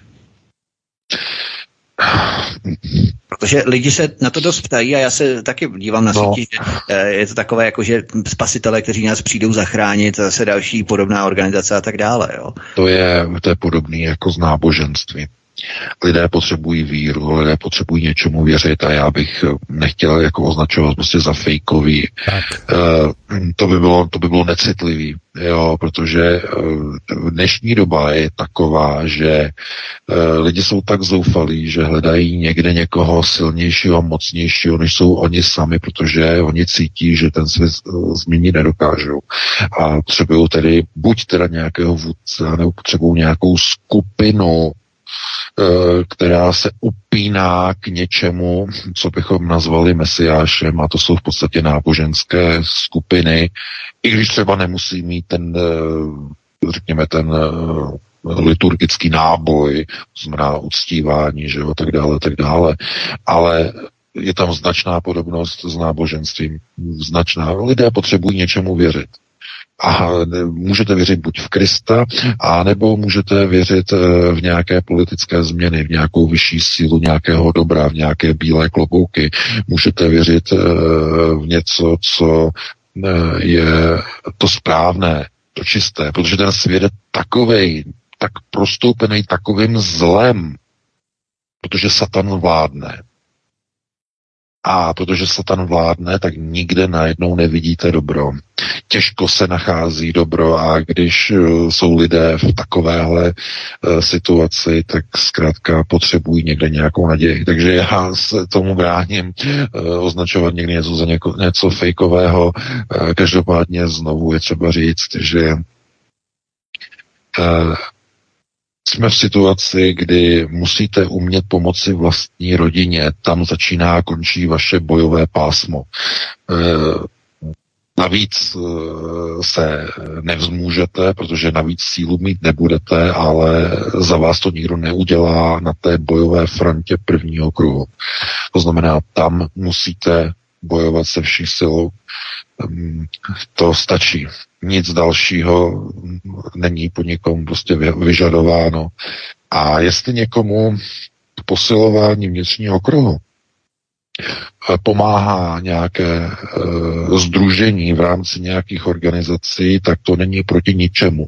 Jo, to prostě vás jenom třeba pobu- pomůže vás to nabudit mentálně, že jo, nabudit, abyste skutečně se takzvaně nabili lidma společného cítění a společného vnímání. Takže já bych to neza, neza, nezatracoval, nezavrhoval. Není to třeba můj šálek kávy, já jsem konceptuál eh, svým založením, ale eh, lidé opravdu potřebují určité, řekněme, propojení s ostatníma lidma na metafyzické, hm, mohlo by se říct, metafyzické úrovni, to znamená, takhle bych na to reagoval a pustíme se do dalšího volajícího.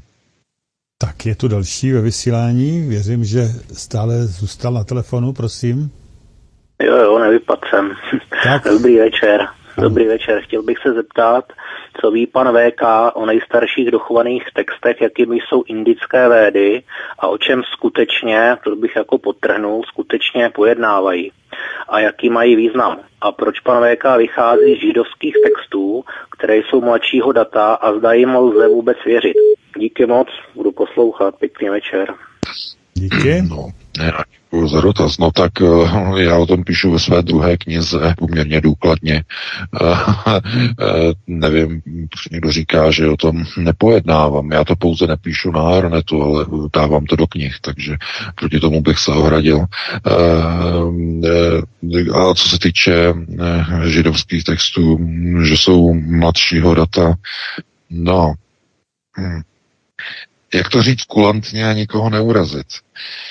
Uh, mnoho z těch textů je, je převzato z mnohem starší doby, akorát to, že o tom neříkají a nemluví.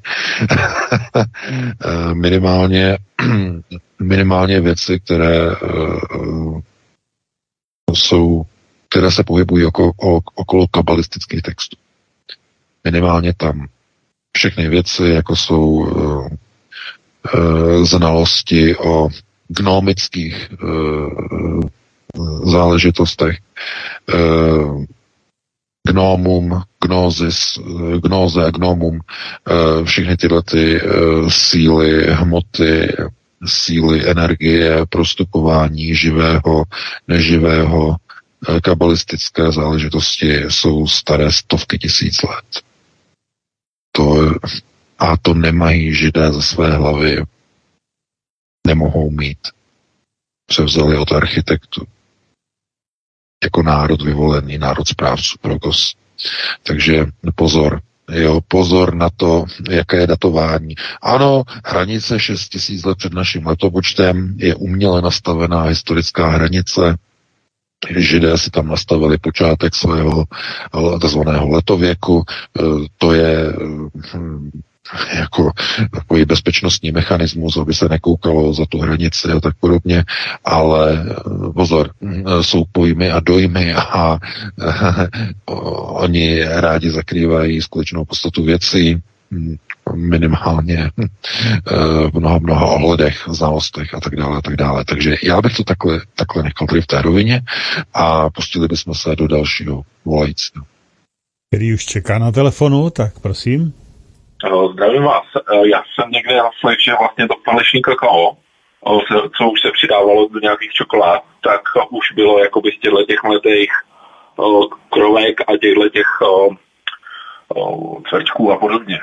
Ale hlavně jsem se vás chtěl zeptat, já ještě minule jsem viděl, jak jste měl článek o Van Lexus versus Porošenko, ty prankeři. A já si myslím, že to jsou deepfakey, tyhle jejich videa na západní politiky. Oni měli z začátku na ruský politiky a teďka, jak jsou ty, jak prankují ty západní politiky, tak se mi zdá, že to jsou jakoby ty deepfakey, jestli byste to mohl ještě prověřit, pana Veka. A to je všechno. No, děkuji za dotaz, děkuji za dotaz. Deepfakey to nejsou, protože se k tomu přímo přiznal jak polský premiér, tak i, tak i Macron eh, to potom kritizoval a za tady ty videa dokonce eh, přišel, přišly sankce na Vovana Lexuse. YouTube eh, jim zrušil jejich kanál z důvodu národní bezpečnosti. takže to nejsou fejky, to jsou skutečně majsterštyky. Uh, oni používají speciální uh, systém, eh, který napodobuje, eh, napodobuje eh, jakoby mluvu některých politiků. Ono přes ty telefony, že jo, to je takový, to funguje, ale mají nějaký, mají na to nějaký prostě takový přístroj, který napodobuje nějaké zvuky prostě těch, těch hlasů a podobně, takže se jim daří prostě uvádět prostě do takových omylů prostě takové velké prostě politiky. Takže to je minimálně teda ten vztek, který proti ním je.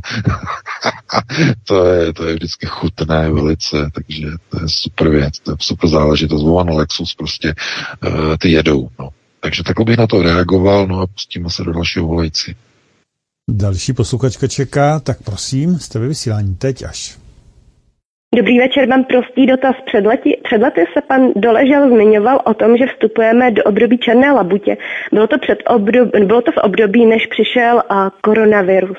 A můj dotaz je jednoduchý. A jak dlouho toto období bude trvat, pokud stále ještě trvá? A případně, cože to období černé labutě vlastně je? Děkuji. Naschledanou. Děkuji. Tak. No, efekt černé labutě je nenadála neočekávaná událost, která, kterou nikdo nečekal. Je to uh, obdoba řeckého uh, archetypu uh, takzvaně jako bůh uh, ze stroje, uh, tedy klasický tedy model Deus ex machina, a e, černá labuť teda ve finančních trzích znamená vlastně nějakou katastrofální událost na trzích, kterou nikdo neočekával. A dá se to přenést vlastně do společenských systémů, společenských tezí, které potom e, v rámci e, tedy procesu řízení trvají nějakou periodu a bude to tedy solární rok, e, nebo je to rok, eh, který eh, je nějak jinak prostě definovaný. Já jsem přímo nezaregistroval ten konkrétní pořad s panem Doleželem, takže nevím, v jaké souvislosti to bylo míněno, myšleno. Takže bohužel víc k tomu asi říct nemůžu. Takže takhle bych na to reagoval a pustíme se na dalšího posluchače. Ano, další čeká v pořadí, prosím. Dobrý den, u telefonu Petr. Já bych se chtěl jenom tak zeptat, eh, když pan VK říká, jakoby, že vlastně vládne eh, ďábel, vládne zlo a že lidi nemají naději, tak proč jakoby nenabádat lidi, aby hledali Boha. Lidi zapomněli na Boha a dobro existuje a Ježíš Kristus, eh, když byl na, na zemi, tak celou dobu mluvil o tom, co se bude dít a přesně to, co říkal, tak se děje. Tak je potřeba, aby, aby si lidi, aby lidi hledali Boha. Jiná záchrana není. Mhm. Děkuji. Naschle. Naschle. No, jistě, no, samozřejmě. E, to je e, přesně e, tak, jak by lidé měli dělat dalších milion věcí. Lidé by měli věřit v Boha, že lidé by měli ale chodit i k volbám a volit alternativní strany. Lidé by měli zdravě jíst, lidé by neměli kouřit, lidé by měli být k sobě milí a slušní. To znamená, to jsou takové ty univerzální archetypy toho, co by se mělo dělat, ale přesto většina lidí to nedělá. Ehm,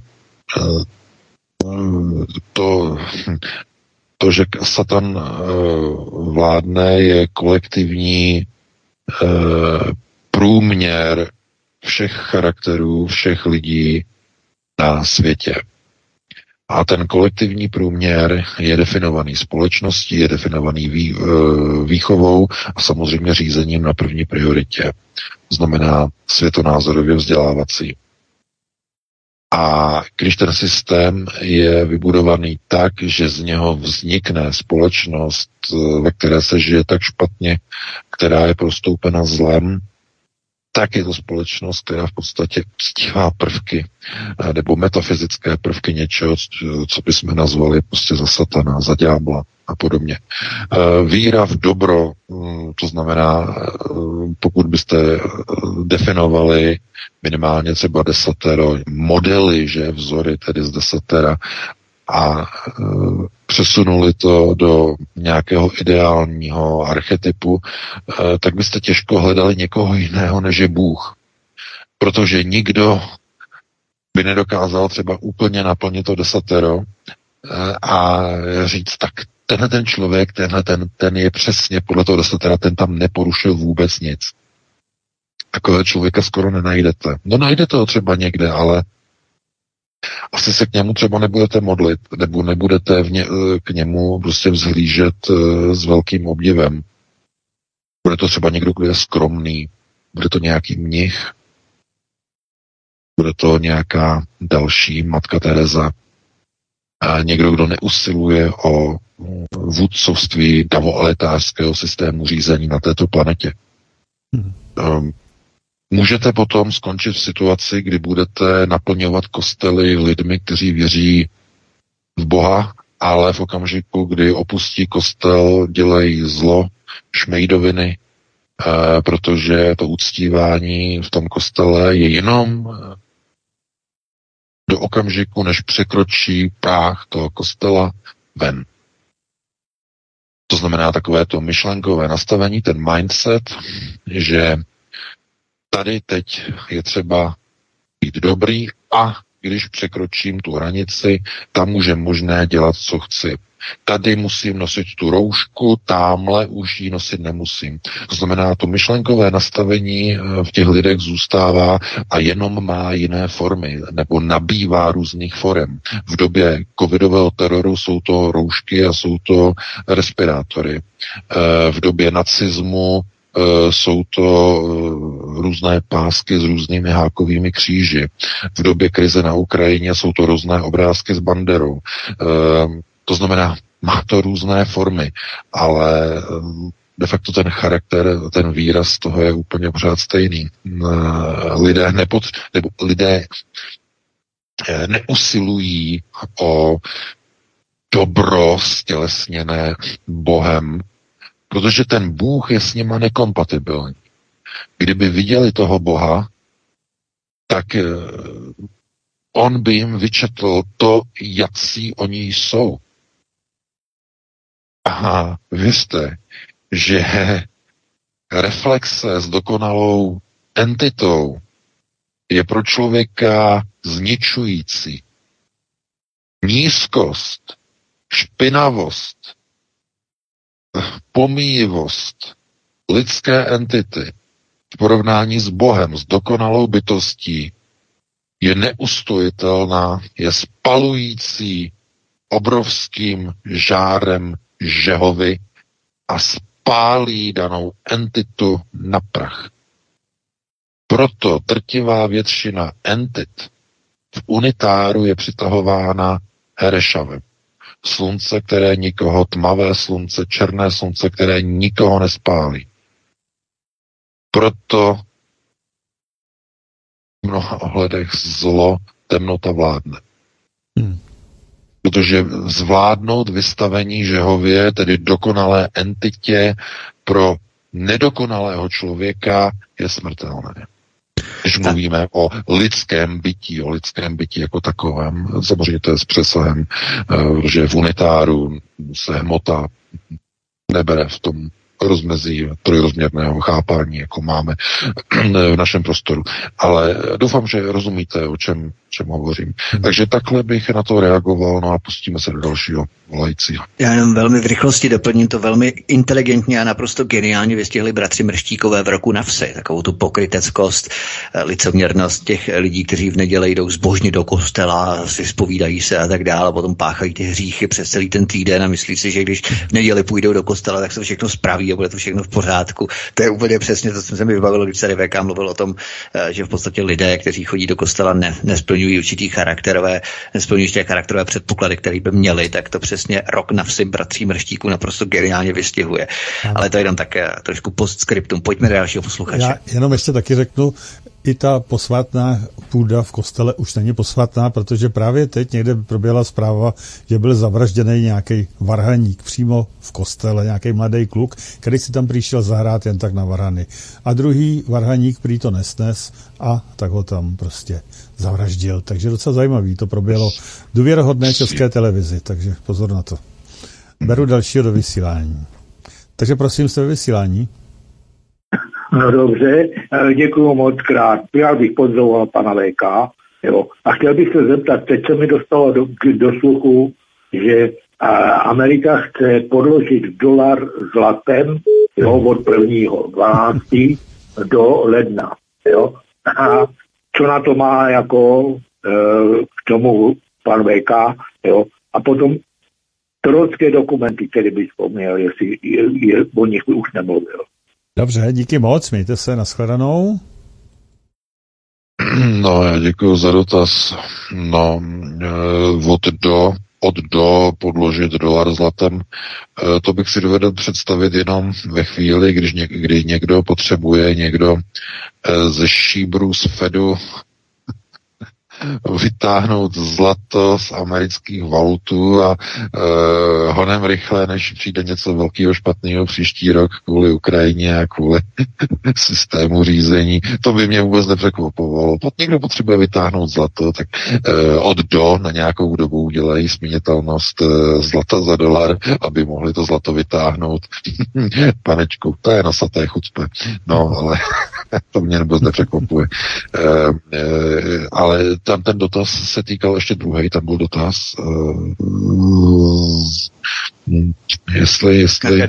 Dokumenty nevím, ale šel bych na dalšího posluchače, protože mi přece neprefrkne jeden dotaz. No, no, no, pustím se to, je, to je přesně to riziko, že zapomeneme ten druhý, vždycky tak. to říkáme. No. tak. Takže další posluchač, Michal, prosím, Michale.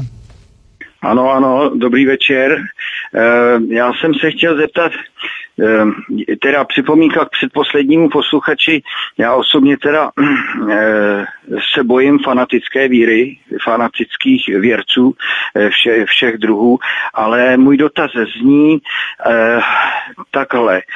V minulých dnech, myslím, že snad dokonce včera, paní senátorka Hamplová měla v Senátu mluvila o tom školení a cvičení e, ukrajinských vojáků a Černochová jí na to odpověděla, že právě proto se školej ty vojáci u nás, aby se nemohlo jako říct, že eh, my jako země člen, členská v NATO eh, školíme ty vojáky u nich a že by to bylo vlastně vstoup, to by bylo vstoupení do války. Tak jsem se chtěl zeptat pana VK, jaký má na to názor, eh, protože, protože Jo, no, je, je, je v nemocnici, to už je, to už je věc druhá, ta paní Hamplová, to s tím asi nemá nic společného. Ale jestli, jak, jaký, je to, jaký je to argument, protože e, přece třeba američani tam školej ty vojáky, že jo? Takže jak je, jak je trošinku hled tadyhle do toho. E, děkuji a zdravím všechny, hezký večer. Mm-hmm, díky moc. No, já děkuji Děkuji za dotaz. Eh, prosím vás, eh, paní, paní Tanková, nebo teda Tanková, paní Černochová, eh, ta prostě, ta jede bomby, jo, to je jedna za druhou. Ona opravdu přece, ona musí vědět, že na Ukrajině bojují bojují tisíce polských žoldáků, Minulý týden proběhla informace, že v Polsku pohřbili 1200 polských žoldáků na hřbitově. 1200. V Artěmovsku, v Bachmutu jich je přes 2,5 tisíce Poláků. Teď tam umírají. V těchto hodinách, když teď právě máme pořád, probíhá operace Eh, padá tam termobarika na ty baráky, eh, oni do radiových vysílaček volají Boha o pomoc. Poláci, polštině, do vysílaček. Je to na ruských médiích, volají o pomoc, eh, volají o pomoc, pomozte nám, volají Boha a tak dále. To znamená, Černochová je úplně, no chápete, to je, to je tragédie, protože jsou tam jak Poláci, jsou tam Američané, američtí instruktoři, jsou tam Poláci, polští instruktoři. E, e, v, na západní Ukrajině e, v tam je přímo výcvikové centrum, jsou tam Britové, tam uh, mají svoje lidi. To znamená, tam by se klidně mohli prostě cvičit ti Ukrajinci v tom Užhorodu, tam u těch hranic slovenských, uh, úplně normálně. Tam by mohli být uh, nějaký ti čeští instruktoři a tak dále, kdyby jako fakt to mysleli vážně. Ale ne, Prosím vás, tohle to vůbec ne. E, za prvé je to strašně málo. V pěti turnusech po 800 lidech nějakých 4 tisíce lidí v rámci celého roku 2023. Co to je? To je nic. To je, to je kapka v moři. Kápete? To nemá s nic společného. Oni potřebují ty Ukrajince přesně na přesně obráceně, přesně naopak. Oni potřebují ty Ukrajince přivez té Ukrajiny a nasáčkovat je na jednotlivé útvary a posádky v České republice, aby začaly školit české vojáky pro řekovou novou doktrínu. Tažení na Rusku. Kvůli tomu oni potřebují instruktory z Ukrajiny, aby se známili české vojáky, jak bojují Rusové, jakou mají techniku, jaké mají způsoby boje, aby připravili české vojáky. Kvůli tomu oni přijedou do České republiky. To je ten hlavní důvod. Protože kdyby chtěli eh, opravdu jenom cvičit uh, ukrajinské vojáky, tak by nebyly cvičeni České republice, ale v Polsku. V České republice nejsou zbraně kterými budou ti Ukrajinci potom na té frontě bojovat. Vždyť, vždyť tam už se teď bojuje jenom se zahraničními západními vozy, tam jezdí Ukrajinci v Humvees, jezdí tam v britských mastifech, e, mají tam britské houfnice, mají tam americké M777. Nic z toho Česká republika nemá. Chápete, na, na čem budou ti vojáci cvičení v České republice? Ani jeden z těch západních systémů v České republice není, který je teď používán e, na ukrajinské straně na frontě. Tam jsou všechno západní systémy, západní zbraně, západní auta, západní transportéry. Tak s čím budou cvičit v té České republice? Oni ani, oni ani tu, tu záminku si neumí vymyslet, aby byla důvěryhodná. Vojáci se tomu smějí, píšou nám do redakce, píšou nám, že oni nebudou mít na čem cvičit. Je to všechno podvrh. Píšou takové věci o Černochovi přímo důstojníci Jáčer nám píšou do redakce, co si oni myslí. To není publikovatelný vůbec. Chápete? Takže e, Řehka e, vyhlásí doktrínu, že se musí Ačer připravit e, na, na konfrontaci a na střetnutí s Ruskem a Černochová přiveze Ukrajince, aby proškolili českou armádu. Takhle zhruba to vidí vojáci České armády, hmm. kteří nám píšou. Dobrý. Zhruba takhle. Berem dalšího Takže jdeme do dalšího, jdeme do dalšího volající. Ano, ještě připraven dávno, prosím. Dobrý večer, Jirka Hostivář. Eh, jenom se tak zeptám, kdyby volby mohly něco změnit, tak by je dávno zrušili. Tak jestli někdo z vás ví, jak to vypadá v současné době v Brazílii? Děkuji a budu poslouchat. Hmm? Tak no, prosím. já děkuji za dotaz. No, Bolsonaro tam zase eh, se rozhodl, že nebude nějak eh, respektovat výsledek voleb, že tam chystá se nějaké demonstrace. Eh, no, tak samozřejmě jsou různé prostě procesy, které probíhají nejenom v Brazílii, ve Spojených státech, že jo, tam sfalšovali další volby, že jo, to bylo v Arizoně znovu, že jo, při těch senátních volbách, zkrátka to je připravený ať je to Arizona, nebo ať jsou to prezidentské volby v Česku, prostě někdo není, někdo není žádoucí, prostě tak se to ošéfuje, že jo. Ošéfují se systémy. Uh, chápete?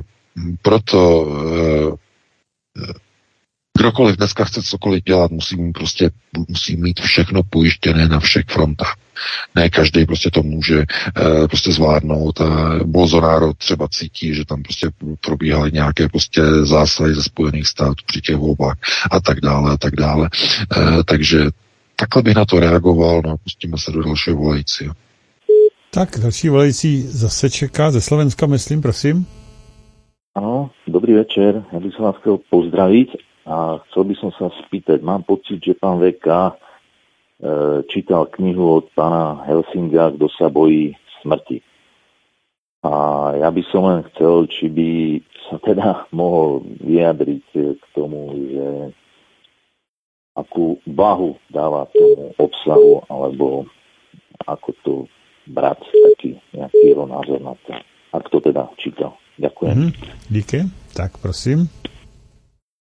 No ano, samozřejmě. Já jsem zrovna říkal, že to je jedna kniha, se kterou je dobré začít, protože je to taková ta lehčí, eh, eh populárně naučná literatura eh, pro začátečníky, stravitelnější, i když to může být trochu děsivé, ale eh, takový ten eh, jako první, první vlastně jako seznámení s určitými eh, tady těmi záležitostmi. Je to dobrá kniha, já bych ji doporučil. Ehm, každopádně tam, jsou tam některé věci, které mm, nejsou tak úplně vysvětlené, jak by měly být vysvětlené. Ehm, minimálně tak jako tam není zdůvodněno, nebo není tam zdůrazněno, že prostě mm, eh, proces eh, vlastně komunikace eh, s jakýmikoliv entitami v unitárním prostoru je velice velice, velice zrádný v tom, eh, že ty entity odpovídají naší představě reality. A v tom je zákeřnost unitárního prostoru stejně, nebo unitár si můžete představit jako astrální rovinu, někdo ji nazývá astrální rovina, když to není úplně přesné. Um, unitární prostor je prostor, kde neexistuje čas, pouze prostor. Prostor ale bez času. A uh, tenhle ten unitár obsahuje, nebo spíš uh, reaguje na přítomnost entity, způsobem, že dochází k interakci mezi entitou, jejím myšlením, myslí a okolním prostorem. To znamená trochu jiné fyzikální fungování než v našem normálním světě. A vy, když tam s někým komunikujete, tak komunikujete s tím, že jste si naprogramovali tu entitu, že s ní chcete komunikovat. Ona vznikla na základě vaší myšlenky. Protože ta myšlenka zahmotňuje Eh, eh, všechno, co se nachází v unitárním prostoru. Úplně všechno. Proto pro experimentování je mm, nahlížení do tohoto prostoru bezpečné pouze za nějakých okolností, například během lucidního snění, to je jedna z možností, která je bezpečná, tak kvůli tomu, protože mozek má zablokované permanentně, má, má e, paralizované některé části mozku, které vás chrání během té návštěvy unitáru, e, takže vám nic nehrozí. E, něco jiného je, když za bdělého stavu se snažíte navodit tedy napojení na unitár, to je potom velice velmi riskantní, pokud nemáte eh, nějaké krytí, nemáte zkušeného člověka vedle sebe a jste se zbláznili, začali jste experimentovat a podobně. Eh, takže mm, v tomhle ohledu to, co je v té knize pana Helsinga, není vysvětleno úplně tak, jak bych si představoval. Aby lidi prostě neměli představu, že takhle to bude vždycky a takhle to bude i v jejich případě, až třeba budou e, na Prahu smrti a budou prostě umírat, takže to bude vypadat. To by bylo trochu opravdu, opravdu mm, eh, velmi zjednodušené. Asi tak bych na to reagoval. No a e, pustil bych se do dalšího volajícího. Tak, prosím, jste ve vysílání, můžete mluvit. Eh, dobrý večer, tady Petr. Já bych měl informaci jenom ohledně těch uh, kobylek a tady toho jídla, že ve škole už syn v 8. třídě dvakrát měli jakoby ochutnávku. Uh, za, za prvý jako byla nějaká akce uh, školy a nějaký náštěvy a i výdelně jim to dávali ochutnávat během teda těch osmi roků ve škole to už proběhlo dvakrát. A další věc jsem se chtěl zeptat uh, pana VK, že jsem asi rok, když byla výměna papeže, byl ve Vatikánu ve svatopeterské kapli. Bohužel jsem na vozíku a oslovil mě tam jakoby v kápí takový, uh, no, jako známe ze středověku, prostě v kápí s provazem no, jsou tam jako svázaný provazem. A dostal jsem, dostal jsem jakoby uh, takovou svatou kartičku. A tu, od té doby to byla dovolená a od té doby jsem začal mít horečky a všechno možné, takže celou tu dovolenou uh, jsem jako měl v horečkách. Tu kartičku jsem v práci založil do šuplíku, zapomněl jsem na ní v tu dobu jsem byl zdravý a když jsem tu kartičku zase objevil a šách se na ní a měl jsem jako, že bych jí, jsem si myslel, že to je dobro jakoby ohledně věřících a takhle toho křesťanství, že bych jako jí mohl někomu jakoby darovat, tak jsem znova omarodil, jakoby hrozně jako docela silně. A od té doby jsem si to nějak spojil dohromady, že když se jí nedotýkám, a uh, tak jsem jakoby zdravý, ale potřeboval bych se jí nějak zbavit asi nejspíš, protože se jí docela bojím dotknout, jak bych to měl provít. Já vím, že to je možná nesmysl, ale uh, bohužel to takhle funguje. Jestli byste mi mohl poradit. Ano, díky moc. No, to je právě, to je právě, jak jsem mluvil o té kabale. E, živé objekty neživé objekty, energie, síly, zlo schované do hmoty, zlo schované do studených předmětů, láska do živých, teplých předmětů a podobně, to je vysoký stupeň kabaly. A to, že, to, že eh, Vatikán je teď ovládaný antikristem, to je zjevné. Eh, a proto bych se nedivil, že někdo eh, by předal takovouhle věc, která je v podstatě mm, no, na úrovni něčeho, co nemá nic společného s Vatikánem, ale pokud v té kartě je opravdu tato zlá energie, tak je to witchcraft. Je to čarodějnictví a takové věci jsou vysoce nebezpečné. Mm, jenom, když se jich člověk prostě dotkne, tak e, oni naruší energetické dráhy v těle člověka, takzvané čakry, vohnou je, vykloní je z vašeho těla, začnou okamžitě nemoci. No, to, že ně, co s ní udělat, no, tak e, když ji spálíte, tak e, de facto teď záleží na tom, e, jestli není na tu kartu použi, použitý nějaký, nějaký systém vázání vazby formou přijetí a odnětí. Protože jsou některé, některé witchcrafty, které jsou takto zákeřně prostě modulované, to znamená, vy, když něco přijmete, tak se toho zbavíte jedině tak, že znovu někomu jinému darujete. Kdybyste tu kartičku zničili, tak eh, to zůstane na vás. Ale já nevím, jestli se to týká tady té karty podobně, jsou strašně nebezpečné věci.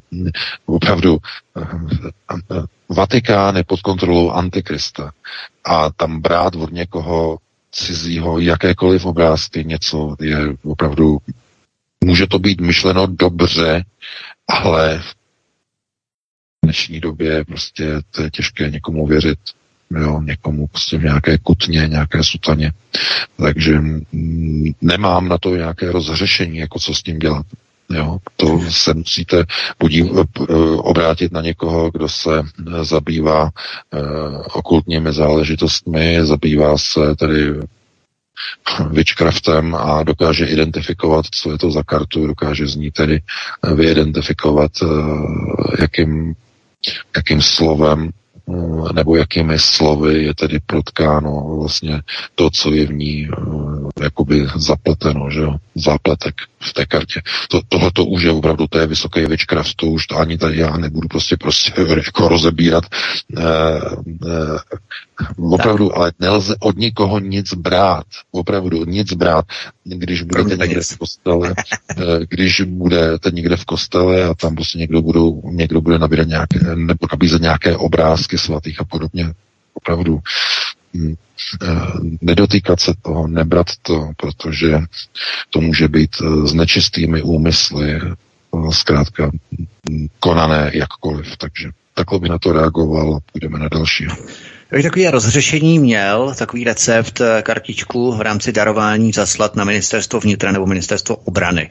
To myslím, že byste mohl ideálně udělat svou kartičku a bylo to nejlepší, nejlepší takové, řekněme, až diplomatické řešení. Tak pojďme na dalšího posluchače. Tam byla, tam byla ještě jedna otázka a já si jako nevím, Jo, tam byly U těch čtvrčků to byla spíš informace v té osmé třídě, jo, že jo, jo, jo, jo, jo, jasně, jasně, jasně, jasně. Tady, no. píše, tady píše posluchačka k té kartičce, že kartička je porobená. Třeba ji spálit, urobit velký hoď mimo město někde na osamělém místě, potřeba kanistr benzínu, nebo těžko hoří. Musí to urobit někdo, kdo nemá strach, nebo je to dost možné, že ta kartička bude vyskakovat z ohně. Hele, tak takhle až dalece. To je tady píše. Já navrhu to vnitř nebo obranu, to nejlepší. To je fakt nejlepší. To je super. Dobře. tak jo. Takže další posluchač ve vysílání, prosím.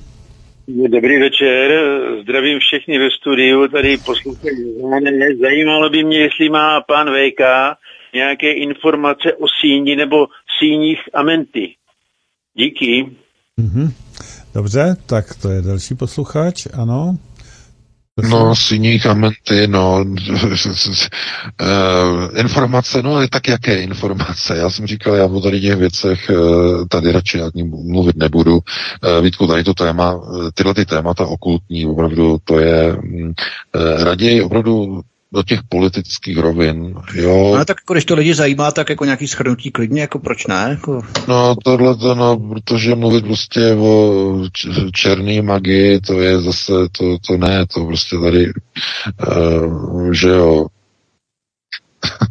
to, ne, Jasně, prostě, to, to určitě ne. Některé, některé věci se prostě, ne, ne, prostě neprobírají. Uh, jsou plný blázince, jsou lidi, kteří prostě se snažili prostě dělat prostě uh, experimenty a jsou dneska plný bohnice a plný, plný tyhle ty, takže opravdu ne. Uh, buďte rádi, že jste v pořádku, v nevědomí, sladké a to je úplně to nejlepší. Takže půjdeme na dalšího volající.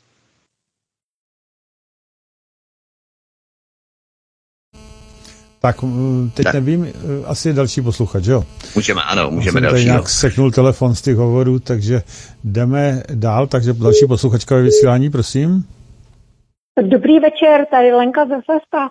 Já mám jenom dvě poznámky. Jedna je o tom, že prý ukrajinští vojáci jsou už dávno na Líbavě, i když to ještě neschválil Senát, ani prezident nepodepsal. A za druhé, co se týká těch brouků a švábů, které nám chtějí nutit, aby jsme jedli, uh, tak obsahují jejich prostý chytin a chytin je biopesticid. V zemědělství se biopesticid používá k ničení škůdců, tak si to vemte, čím nás, obyčejní lidi, chtějí ničit. Jsme jako škůdci pro ně a proto chtějí nám, abychom jedli šváby s krovkama, které obsahují chytení. Tolik jsem chtěla. Hmm, tak dobře, děkujeme. Naschledanou. Děkujeme taky. Naschledanou. Tak prosím. No, já děkuji za informaci, ale já jsem o tom psal článek, no, o chytinu, no, takže to jenom to tak potvrdím, no, je to tak, no. Takže bychom se pustili do dalšího volajícího. Halo? Tak Pavel asi bral posluchače mimo vysílání. Sleduješ, Pavle?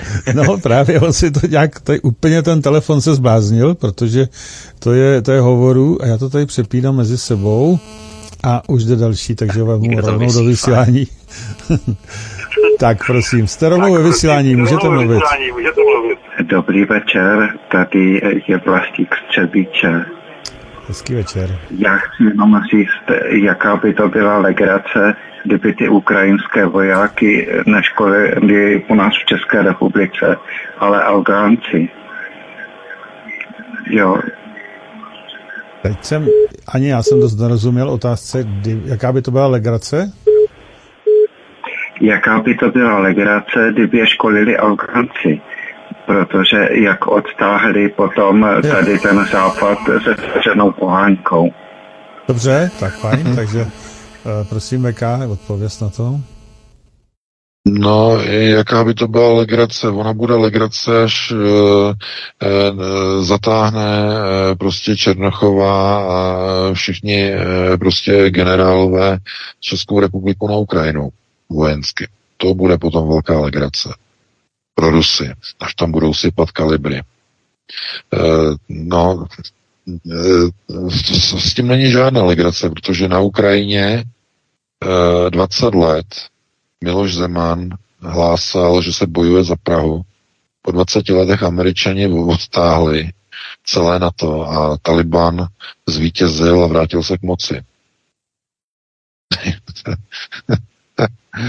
A nikdo z toho nevyvodil žádnou zodpovědnost. Kde nastala chyba? Kde udělali soudruzi z Pentagonu chybu? Že neporazili Eh, lidi v turbanech a v sandálech eh, po 20 letech, ani s největší technikou. Co, co se stalo? Jak je to možné? Jak to, že byla prohrána válka za Prahu Kábulu? To je znamení něčeho.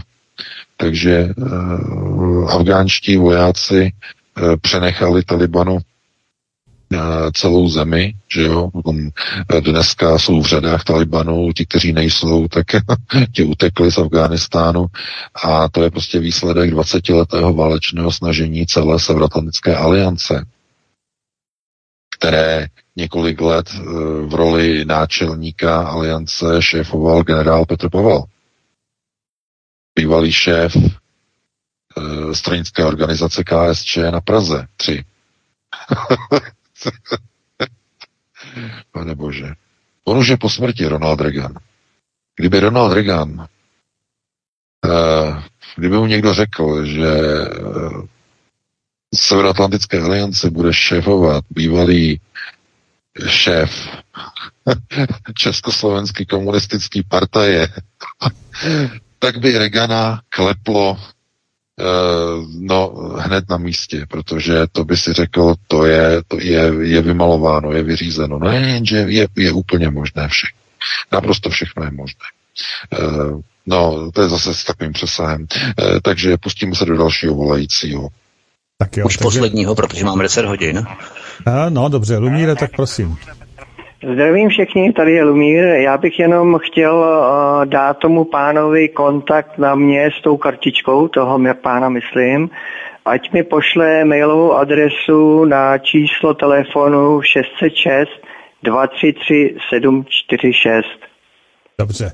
Tak jo. To je všecko, děkuji, naschle. Takže ještě bychom moho, možná mohli vzít jednoho posluchače, si myslím, ne? V, v okamžiku, když tady to bylo takový Určitě. bez odpovědi. Jenom než se mi tady zpamatuje zase telefon. Tak jo. Takže prosím, jste ve vysílání rovnou, můžete.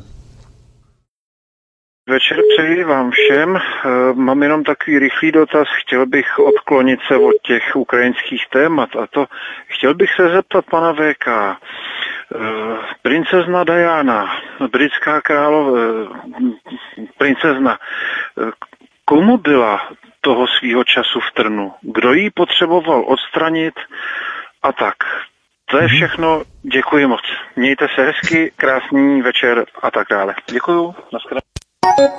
Tak, fajn, tak už nevolím, to jste mi nahrál úplně na smeč, protože právě o Dianě, princezně Dianě, minutu po minutě v rámci jejího života, hlavně její smrti a nehodě, a co se přesně všechno v tom francouzském tunelu stalo, pařížském tunelu, chystám dvoudílný pořád si se za delší dobu, protože musím naschromáždit, přeložit všechny materiály, které k tomu mám, ale naprosto neuvěřitelné věci, které se tam kolem toho dějí, to fascinující, opravdu šílené, ale samozřejmě budu o tom točit pořád stejně tak jako o Vatikánu a napojení Vatikánu, o mafii a CIA a tak dále. To jsou taky neuvěřitelné věci, propletence a tak dále. Nicméně VK, uh, povídej. Omlouvám se. No, já si myslím, že uh, celá ta kauza princezny Diany a Dodyho Lafayeda, že uh, je široce všeobecně známá, uh, jakým způsobem uh, Westminster zamaskoval, prostě úplně zazděl prostě celou nehodu, jak zmizely všechny důkazy. Podívejte se, musíte si uvědomit, že jestliže situace byla v té rovině, že uh, i takhle se na to, i na to dívat. Manželka prince Charlesa, následníka trůnu, když se spustí uh, s arabským šejkem, prostě tak uh, představuje to prostě určité, uh, řekněme, ohrožení uh, zájmu především britského trůnu a britský trůn, jak víme, je řízen ovládán, respektive ovládá, nebo měl by tedy systémově tedy ovládat komisi 300. Uh, já myslím, že Vítek připraví určitě skvělý pořad, já si poslechnu samozřejmě, takže tam bych navnadil posluchače určitě nejvíc. No a my máme 22.05, takže Vítku, já se s tebou rozloučím. Já se rozloučím i s tebou, Pavle. Uh, doufám, že se to našim uh, divákům divákům. No a oni se prý dívají na... Ano, ano, ano, ono to jede i jako někde. televize. Ano, ano, ono to jede, ono to jede, takže i divákům, ano. i posluchačům eh, našeho pořadu, no uslyšíme se zase za týden, že jo, v pátek po 19.30 a probereme další aktuální témata z domovy ze světa. Já vám přeji krásný, krásný týden, užijte si víkend a pro tuto chvíli dobrou noc. Tak. Já se taky loučím VK, měj se moc krásně, zdravím tě, zdravím i tebe, Pavle. Já jenom eh, připomenu nejenom princezna Diana, ale i Karel III, respektive princ Charles. Měl naprosto těsné vazby s eh, klanem rodiny Saudů v Saudské Arábii. Uh, už od 80. let, kdy v roce 1986 začal naštěvovat arabské země, Saudskou Arábii, v roce 89 podporoval, jak si zakládal různé spolky a organizace, instituce, které byly napojené na nejpřednější islámisty ve Velké Británii a tak dál. To znamená, že ten princ Charles, stejně tak jako princezna Diana, oni už tu dobu byli rok rozvedení. No, oni se rozvedli oficiálně v roce 96, a nehoda 97 se stala.